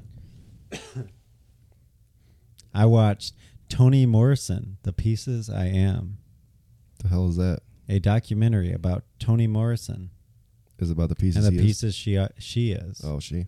Tony with an I. Hmm. That changes everything. It does. Okay. I've known a Tony with an I. It was a woman. There you go. So she is an author that I actually had never heard of before, and now I'm listening to her audiobook. Uh, extremely influential in the black community in their uh, as a writer. She does writing in a way that's extremely interesting because you think of a lot of the classic like black writers, a lot of times it's from the perspective of, of where white people are, you know, oppressing or doing something to them. But she just ignored white people completely and just wrote about the black experience. And it was even like criticized sometimes. And I think it was Washington Post. It's like she's a great writer, but she could be even better if she started writing about other something other than just black people, basically. And it's like, wow, Mm, wow. yeah, it's Oof. like because she's like, why do I always have to write for? Why is everything that has to be black has to be written in the perspective of being like the victim or being Mhm. like that has to have something to do with white people? Like it always does. All of the great, every like great story that's about the black experience is always like something about the being victimized or something went through, which are important things to tell. But she's like, I don't want to talk about that. I want to talk about, I want to write stories for everyone that is literally just the black experience and without anything to do with other races, like Mhm. just writing about black people. Yeah. And it's such an interesting thing. It's something I had never even thought about, right? Mhm. Because there's a lot of those great stories you think like of like that are classics and they're always from that other perspective and not just literally if you write if you're a white person you write a white story that's and you don't have to mention black people asian people hispanic you don't have to and it can be a great story right so why can't it be the other way why is they always have to write from And when like was being this, like- oppressed or something else Like what era was this based in? she's not She just died. yeah she just died and this was she's in 19. it like she's in it No, I meant like when was her, when were her books like popular? Uh, like when was that Washington, Washington Post Well, written and stuff? right here because I Like was it during an era like I think she was. I had right now. I'm listening to. I can look it up. The bluest eye, but does it say? I didn't know if it like specified if it was like a different era and that's why like the black experience was more This closely related with published in 1970. yeah I was gonna say So probably was, like- 70s and 80s if, if I had to guess Yeah. So, and it's like crazy because like she's from. So she lived in. She grew up in Ohio. mm-hmm. So it's like she's this like amazing artist from Ohio and like wrote about this little town in Ohio and has these like insane stories. And I guess again, I'm just starting like the book, so I haven't even gotten into it. But the way she writes is almost poetic and hard to understand. But Mhm. if you're like in the culture, you can understand exactly what she's talking about. So I'm really interested in seeing that because she like is unabashedly her own style of writing and you can see her attitude like in the, her interviews and when she's talking she is a treat i guess. Like she's awesome to listen to. Like her perspective and she is so well spoken. Mhm. and like she's considered one of the greats and like the things that she had to go to she taught at like ivy league schools and she went to Ivy League. Yeah she went to ivy Howard league. And Cornell. Yeah, and she taught I think at Cornell or one, or Stanford, one an Ivy League school, and she could only teach so many years because why? She didn't have a PhD, which is like the dumbest thing. Can you imagine having one of these greatest Mhm. art authors of all time, like considered one of the greats ever, and you fire them because they don't have a PhD? It's just I don't know. yeah It's just insanity, the things that she had to go through. But yet, even though she had to go through all this things, she didn't feel the need to like like put that and have that stain on. She wanted to write about the good experiences, not necessarily all good. And she writes about like hundreds of she fills in like gaps in history that are lost because history is written by white people, right? like mm-hmm. so she writes about like I guess like four centuries of basically different black experiences and how that would be at that time. Like uh, one of the things is a lot of slave stories are told from the men. You think Thirteen Years a Slave or something like that, or uh, Amistad. What was that movie? Armistead Amistad. Like they're always from the male perspective, but there was female slaves. Like what did they go through? And she wrote a whole books. Like almost all of her books are written by about like women as leads and black women and their friendship and what they had to go through and the sacrifice they made. Like one of the stories is about how this one woman was getting cat. They tried to escape. They got captured, and she killed her own kid, like slitted their throat because they didn't want. She didn't want her kid to have to go into slavery, and like, fuck, like. She Mhm. was, and some of her books are banned, and like she talks about, she's like, "Oh, that's pretty cool." Like, my book is that powerful Mhm. that they were afraid that I was going to start revolutions. she's like, "That's pretty awesome." Like she's so cool. Like my book is that powerful. My words are that powerful. And one of the things that really struck me is she talked about her love for reading. She said she used to read every book in the library, like every book. And what she loved most was that someone like was the language itself because people could put words on a page and that created images in your mind through their words. They could te- tell you how to think and force you to think based on just words that they wrote. And I'm like, wow, that is like literally something I never thought about. What is so cool about like literature is that it's just words on a page that the author puts that can speak to you literally just through these words and have you see images and thoughts and all these things. Well, it's not that different from thinking about people implanting ideas. Like the idea could be so radical or against what you believe, but if the person is, I mean, that's what Hitler was. Yeah. he was a And he was what a was it? Mein charismatic Kampf, person, right? His right. book, and it's like kind of how similar. powerful words are. I mean, even opposed to movies. Movies show you what the director is seeing, right? Their perspective, and they want they wanted you to see, and you literally see it. But you're seeing what they want you to see through just words on a page, and that's just crazy to think about, you know. So, yeah, eh, it, she's just like has so many thoughts and ideas that she shares in this that is just incredible. Like she is so intelligent and yeah, it was really interesting. The biggest takeaway I have from the downsides of why I didn't end up higher, it's not that interesting in how it's filmed and it's mostly talking head type thing, which you'd see on like History Channel and stuff, which is fine. But at the same time, it kind of gets repetitive after a while, seeing just, you know, interview, interview, interview, them talking, them talking, interview, interview. It's just like, okay, it's like a lot. It's kind of boring visually after a while to see that. But overall, yeah, just her how interesting she is and her story is alone is enough to carry this and that I think really everyone should watch this and it's very important and I can't wait to really listen dive into this uh audiobook cuz you know, I don't re- re- have much time to read anymore but I drive a lot so I can listen to it I'm really interested in seeing yeah hearing her words actually Mm-hmm. Cool, cool, cool. Okay. Uh rewatched Pulp Fiction, banger, five stars, nothing to say there. um one movie I do want to talk about, which was a first time watch, was Stoker. Uh, from 2013, directed by Park Chan Wook. Um, I Oh, believe I was it gonna say I've seen. I'm like, why is that so familiar? Oh, I've seen it. Yeah, I believe it was his first um, English language film. And uh, so yeah, this was uh, Next premium, Park Chan Wook. Old Boy, Handmaiden, um, two bangers that I absolutely love. So yeah, I bought this. I think um, I think I got this for really cheap, and um, so I just blind bought it.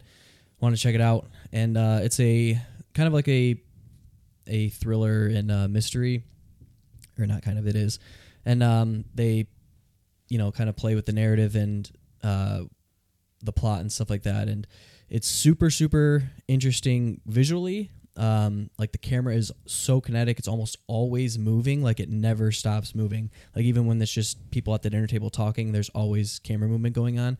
So it's super interesting visually and he does like a ton of uh like interesting edits and stuff where it'll go from like one room like one shot to another but those shots are connected uh through like the framing and like what's happening um, with the subject and things like that It's almost like Parasite.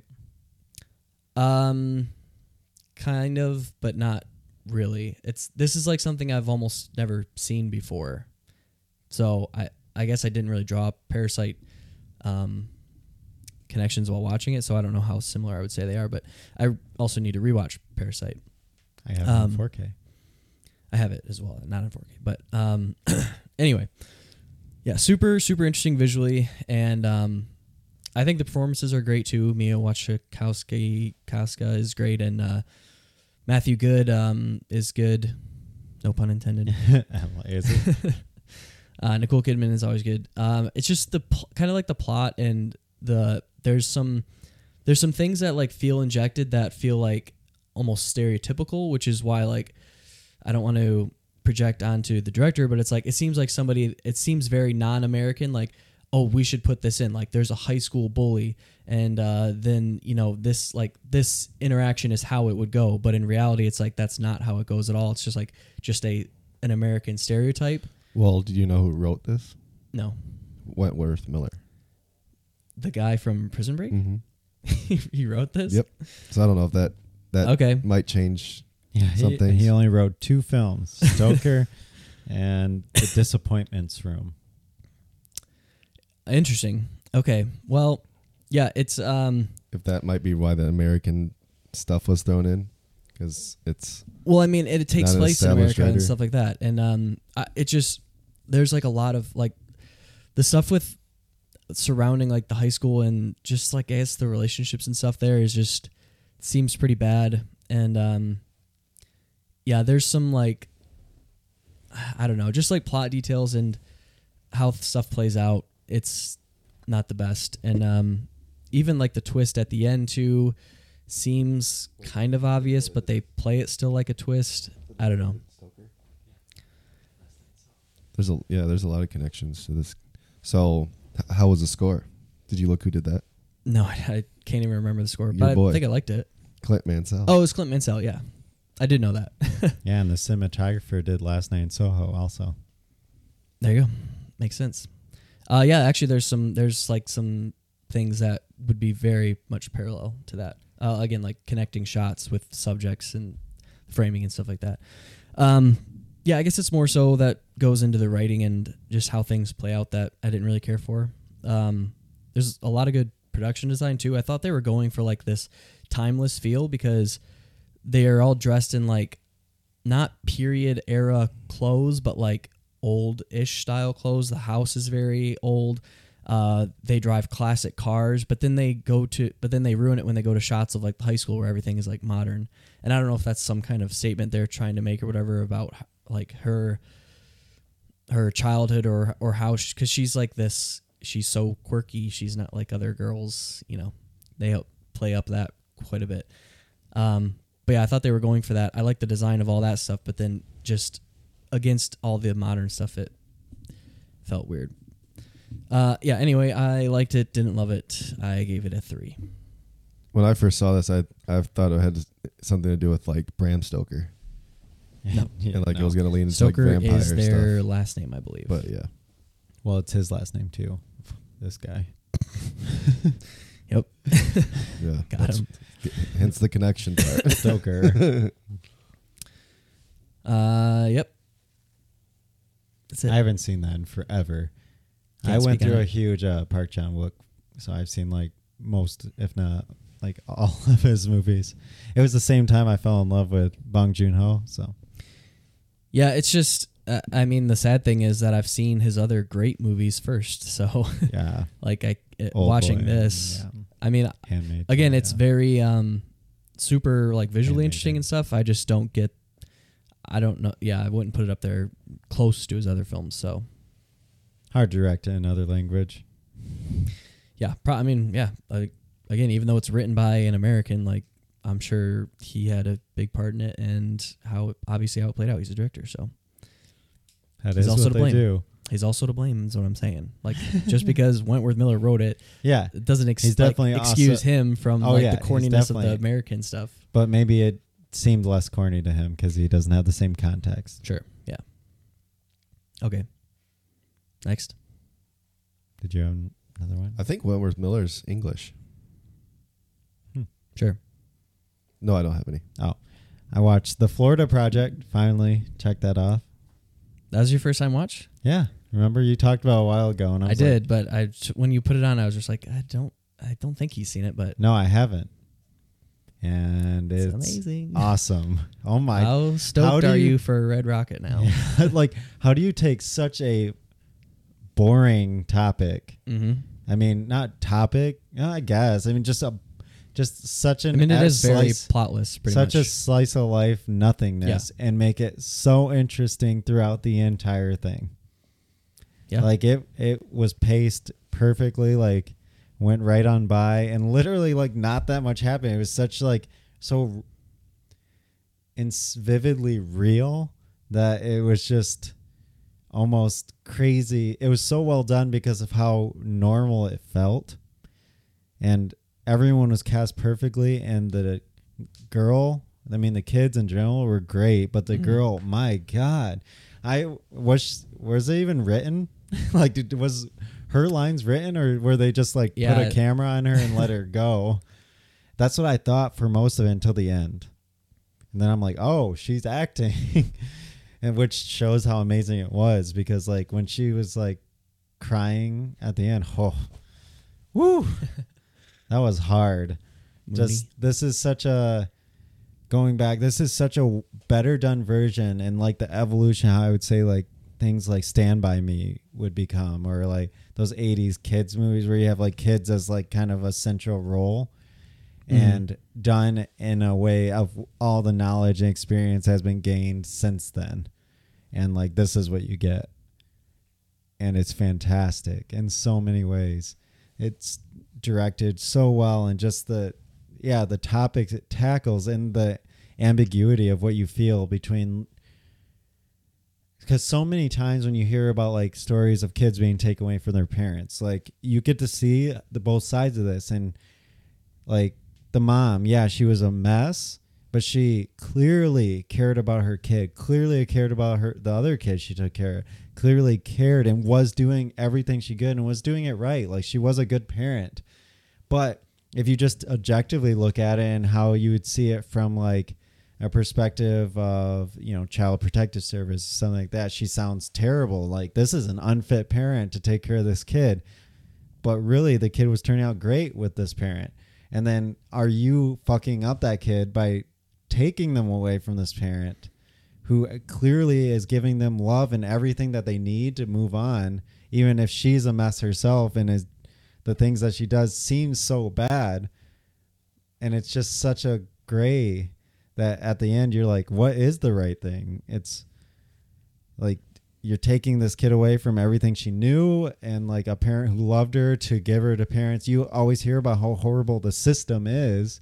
Like is she going to be better off or are you fucking her up because of this and she would have been fine staying with her mom or i don't know it's just it's such a gray topic and such a heavy topic that is done so realistically that this feels like you just took a camera and Well, it makes you. people. That's what to me this movie does so well is it makes you ask those questions without it at like forcing it down your throat. yeah Like it's not putting that really out there. I mean, there is the scene where like CPS comes and stuff, but it's like it's not showing you like or asking like, oh, is she really gonna be better this or whatever. It's like it's forcing you to ask that yourself or making you ask that yourself.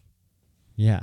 And yeah, it's so natural, all the things that occur in it. It's just that. It's like watching real life and bringing up these questions almost subconsciously to yourself as you're watching it about the different relationships and the different everything involved. And yeah, it's just so well executed. It looks great. It sounds great. It, acting is phenomenal from everyone involved. I mean, of course, Dafoe is awesome, but He's the friend in this one though. yeah, yeah. And just, I mean, even just how real it feels overall with him as a manager and everyone involved. I just love the whole And community that is built there. Every scene with Willem Dafoe I love. is awesome. Yeah.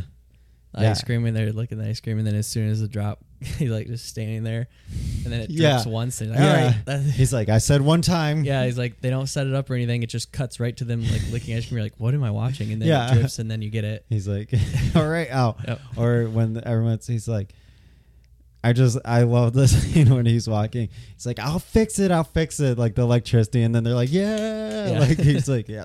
All right, all right. And then, um, or when they're hiding and he's just like, what the heck? It It- just yeah. feels like such a real community and that these people have all, actually all been living together and doing all this for so long.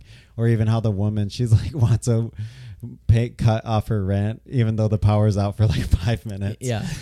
like such, it just feels so real. And oh, those are that is 100% real. It's so I- real. I mean, I face that in real tail, those kind Yep. of shitty things all the time. It's like, I, I asked you if you didn't want to pick this up. Yeah, but I want a refund. I'm like, Yeah. I, I gave you that choice when you did it. You know, it's just like, it, just those things just happen out of context without trying to like make it seem unnatural. It just is a thing that is happening as a throwaway part of the scene that just makes adds emphasis on how real it feels and that's yeah it's just it's amazing it's so such a simple small thing story that is perfectly executed Definitely.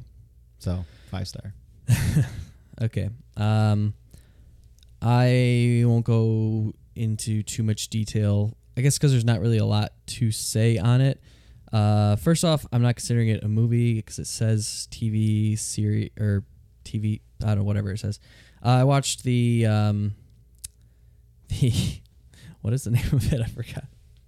awesome The um, the crime of the century. I watched the crime of the century, both parts of it. There's it's a it's a oh TV. i watched the first miniseries. one and forget Okay. first part Yeah. So it's two part documentary, but both parts are two hours long. So it's roughly four hour documentary. And uh, this is by Alex Gibney. He did the Enron documentary and a bunch of other ones. He's pretty much a huge investigative journalist slash documentarian. Um, but this is about the opioid crisis in America. And um, I guess if I was to break it down by parts, I would say the first part is all setup um, and how this became a crisis in America, and it goes all the way back to the beginning of basically farm pharmaceuticals in the country, and um, like Purdue Pharma and how these companies um, started this and started uh, basically how they turned like drugs and medicine into a more of a marketing and business scheme than anything else like more than it actually them them giving medicine to help people. It's it's basically puts it in the light of a business and it is a business at the end of the day but they how much do they care in ethics and stuff like that is the question because this crisis is killing literally millions of people and they don't seem to care at all. So that's the setup. And then in the second half is the payoff to that which jacob will get to eventually. But i would say just as a documentary or if you look at it as a film which again it says tv miniseries but if you look at it as a film it's not as um, like the film language isn't there like in some documentaries that we watch like painter and the thief and things like that. It's super informative and like you said that one documentary it's a lot of talking heads it, that's the same way and they do use like their own animations and uh, like b-roll and stuff of to get you through it without just having to look at people's faces but that's pretty much what it is How is- it started in the first one, I'm like, Yeah. oh, is this how it's gonna be? I'm like, this feels like a movie, yeah but then it left that pretty quickly. yeah it doesn't it doesn't keep that um, Yeah. style for very long it, it is super informative and the thing i like about it is it's it goes into extreme detail which you want out of a documentary but the also the problem with that is it's covering such a massive topic that it's really hard to cover all the details in only four hours which sounds kind of crazy but like i watched an eight hour documentary on one man oj like that covers like i mean yeah you have his whole life to go over but still eight hours for one subject like one person.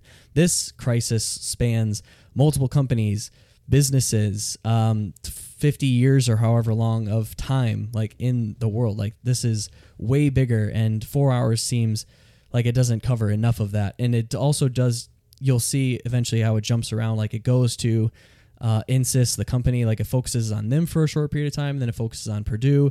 Focuses like on one couple and like how they were affected by it.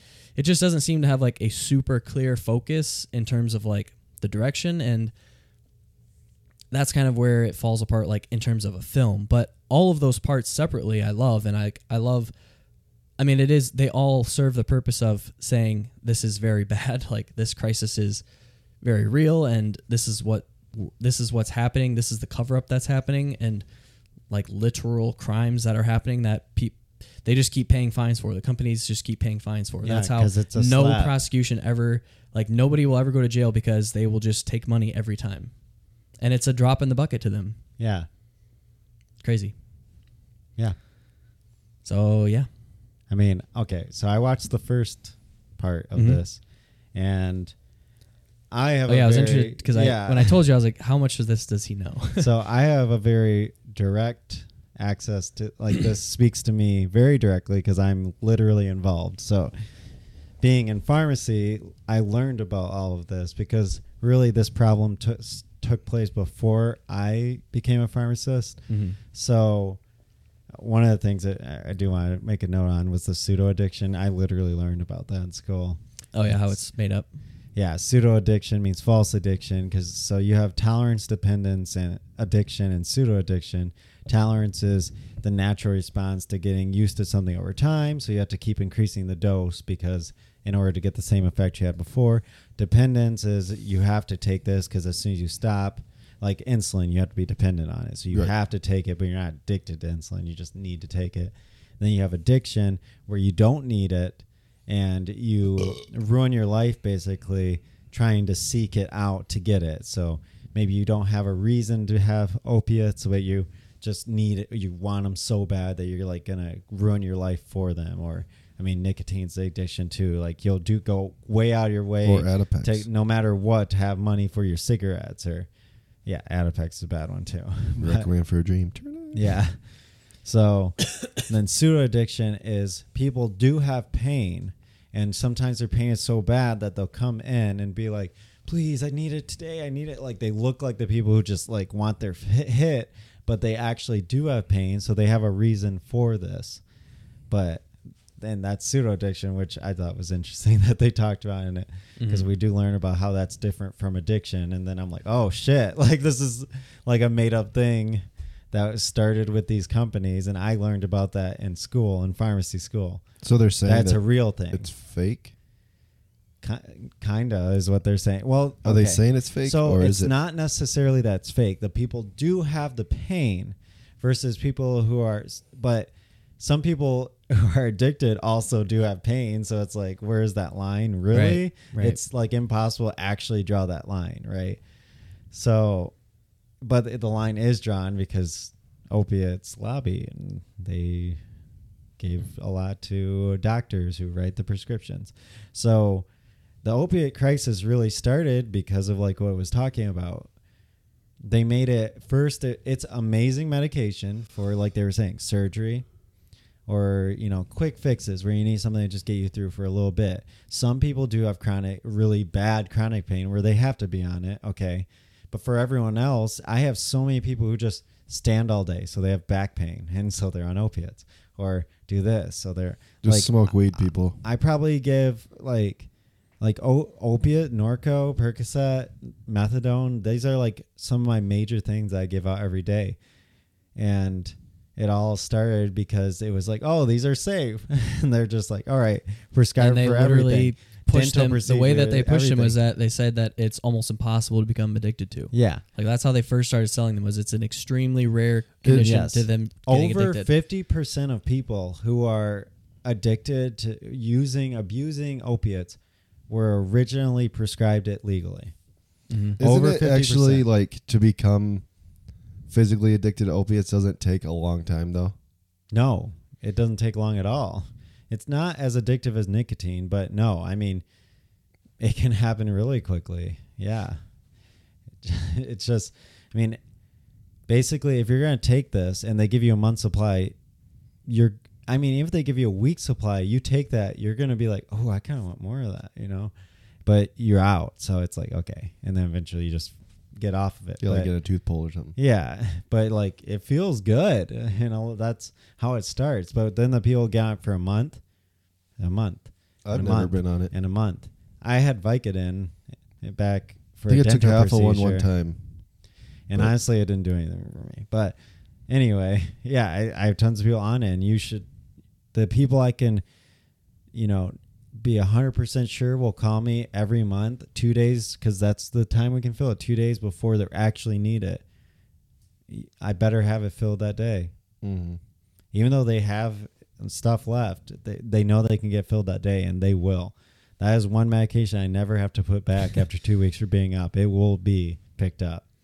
and I've had people There pay go, insane enough right prices for it. Yeah.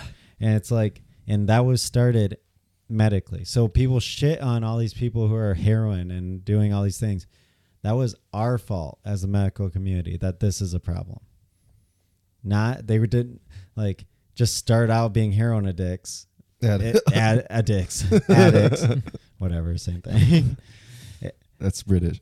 Addicts. Yeah, I'm just kidding. it's literally just because they were originally on it for some kind of pain, and then the doctor's like, "Oh, this is bad." Like one of the big things Trump did was they made it so you could it's not as easy to do that, and it's like, "Oh, that's a good thing. That sounds great." And then a bunch of people just cut them off of their opiates because the doctors are like, "Oh, fuck, I might get in trouble for prescribing so many opiates, so I'm gonna stop it now." But those No. people were addicted to it now. So What's where do that- they go? What's that thing that you? Heroin. Heroin. What's the What's the thing to get it off though? That like it's like those. It's like a Uh, methadone, Suboxone. Suboxone. Yeah. Yeah, yeah. yeah. There's those. But then you're addicted. To, you have to use that. Then people end up on that for the Yeah. rest of their life too. It never, like doctors never wean people. Is it off. like a sheet or something? You have yeah? like, well, cut? there's films or tablets. Yeah, but literally, like they just cut all these people off, and now there's even more people who are addicted to these heroin and stuff. And why is fentanyl such a big problem? Because we just made an even bigger problem by just making doctors Yeah. just cut them off of it. It's like it sounds like They a get good into fentanyl thing. a lot in part two. Yeah. It sounds like a good thing, but was it?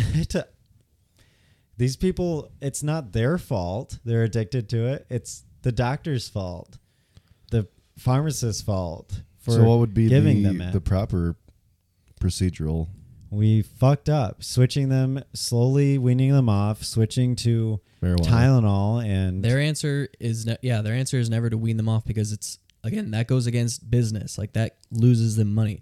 Their answer to everything is to increase dosage.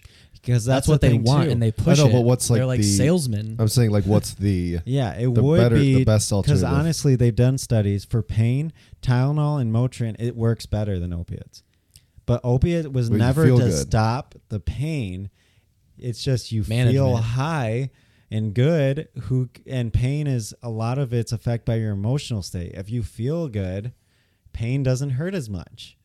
so that's the thing. But what actually helps with pain, like of most of the opiates you get, Percocet, Norco are the most common, and those are mixed with Tylenol. Yep.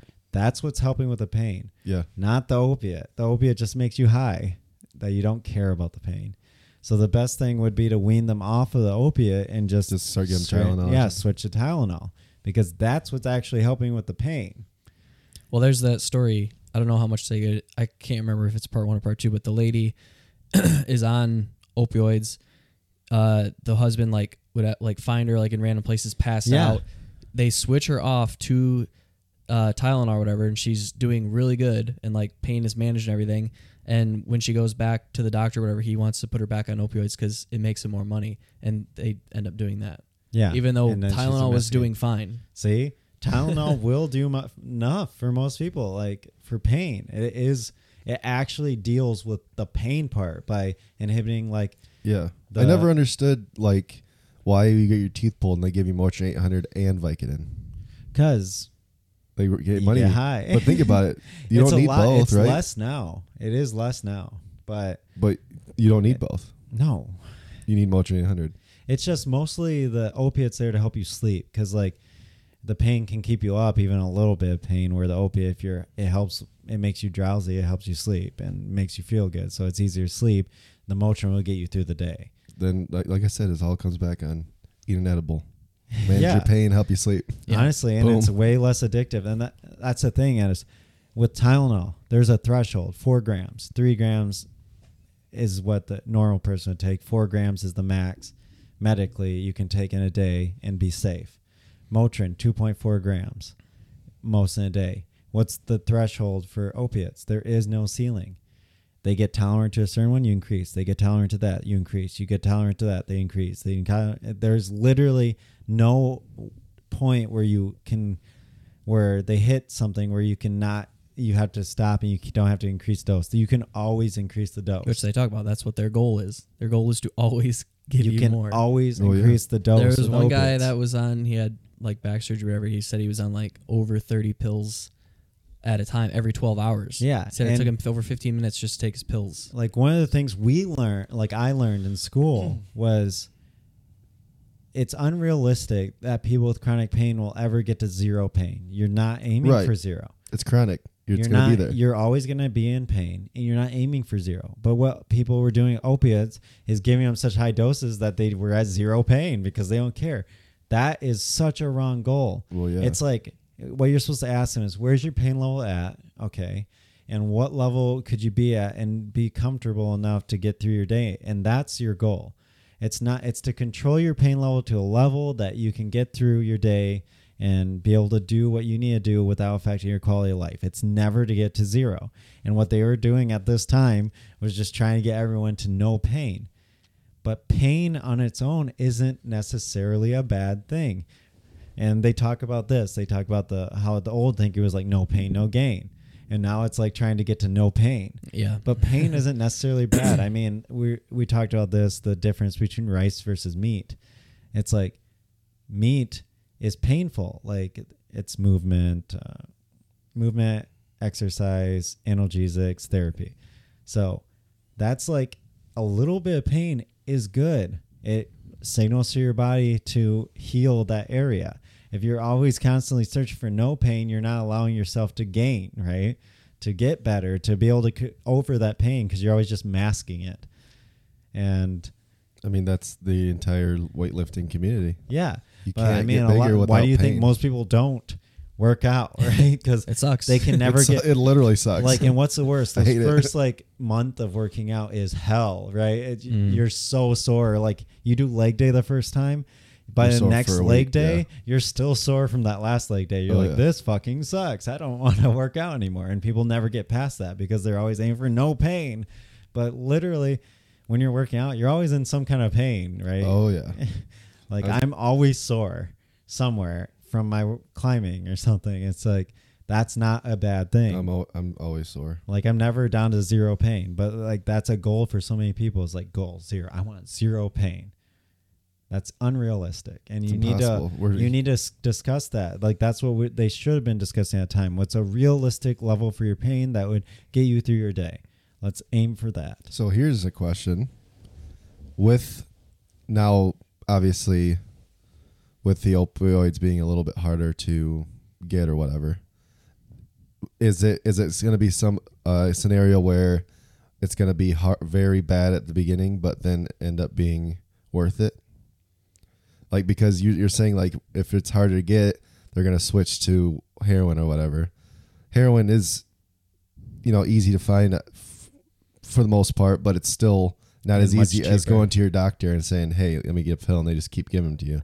It is hard now. Yeah. So are we? yeah. So is that a direction? Are we? Is that a good step forward? Is it going to be Um, something that you're gonna, you know, like like cut off your arm to save the body type thing? So basically, over time, yeah, maybe there will be less new people being Right. introduced to it, but you're basically saying, fuck you to everybody who is on it currently. And yeah, once they all just die from hair from fentanyl overdose or something, yeah. But is that good? I don't no, that's what I'm saying. Is it cutting off the arm to save the body? Yeah, it's like, yeah, it's kind of like a yeah pyrrhic victory. It's like, is it really a victory? Because you're just like right. You're condemning. Well, you'd have this- to stop. Probably the best thing to do would be stop new prescriptions or to uh, Yeah, that's wean what he's those saying. off. It's a lot. You're harder. gonna help with Yeah. the new ones, but what are we doing for the people who are addicted? Like one of the things they did in some states is they allow them, they give them these areas where they like these buildings where there's nurses and stuff in there, does that. and they're allowed to use the drugs there. They can literally go in and shoot up. They give them clean needles, and they're there. They're not going to turn them in. They're not going to do anything. They give a place to safely do the drug, and they make sure they don't die. Why is that helpful? Because you're now surrounded by medical professionals who can help you get off of it. Because that's mm-hmm. why they're there. They're like, okay, is there anything I can do to like help you get off of this? Are you interested in getting off of this? All the therapists like on a scale of one to too. ten, how where would you say you're at in wanting to quit doing this? And maybe they can actually help those people in. Right now, the thought for a lot of people is like, oh, fuck them. They chose to do drugs, so therefore they should just die.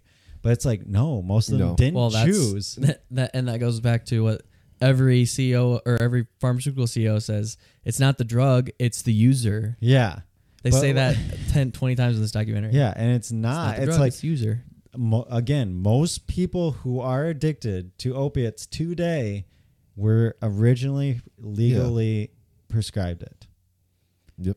So it's our job to help those people, Yeah, not I've- condemn them for being addicted to a drug that wasn't their choice to be addicted to originally. Yeah, I I- I had this conversation with a buddy of ours, uh, Jake, in in college, and how Amsterdam basically is legalized all drugs, um, and they have like heroin bars, and it's like, like you look at it and people are like, oh, why would you want to like, why would you want to um, Condone or condone or like support, allow that to? And it's like, who's that going to affect? Does that affect you or me at all? and it keeps the dirty needles off the street. That's it what I'm saying. the but it doesn't. It's not going to affect Kyle. It's not going to affect me or you. It's not going to affect our parents. It's not going to affect because we're not addicted to heroin. It doesn't affect us. So why why worry about these people that are trying to get better or at least have a place to do it cleanly? and safely. They have medical professionals. They have therapists on site that are like, hey, if you think about going here, there's somebody you can talk to. You know, you know, helping them out. But it's like, if you don't even have that option, then it's going to be dirty needles and yeah. and they're going to And do it, and they're overdosing they're the going to do it, and their their kids are going to walk in, and they're going to find their parents yeah. dead on Is the floor. Is that like? Is that better? yeah, it's dumb. Yeah. Uh, just to wrap it up, uh, everybody should watch it. Uh, it's a, a subject I didn't know that much about, and yeah, very informative. So check it out. Okay. Um, I'm that's I'm done. I'm gonna wrap it up there. You have anything else that you need to? Check about SpongeBob. That's I watched really the over. SpongeBob movie. Five out of five. Easy. It's good. Good. it's great. It is exactly what it should be. Cool, cool. Um, all right, that brings us to a close.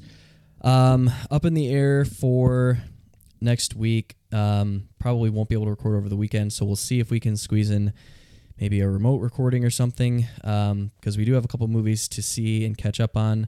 Uh, but two new releases is House of Gucci and Encanto. So I think we'll try to do those for the show. And then um, anything else will just be juicing. So does that sound good to you guys? Yeesh. Word. Cool. Uh, that'll be next week, episode 89. Uh, if you want to send us a question or comment, you can email us at sudsandcinemapodcast at gmail.com. Uh, you can follow us on Instagram at Suds and Cinema Podcast. I'm on Letterboxd and Untappd at the KG Project. I'm on both of those as JSAL517. That's J S A L 517. And I'm on both platforms at Josh underscore Saldana. All right. Thanks for listening. Cheers, guys.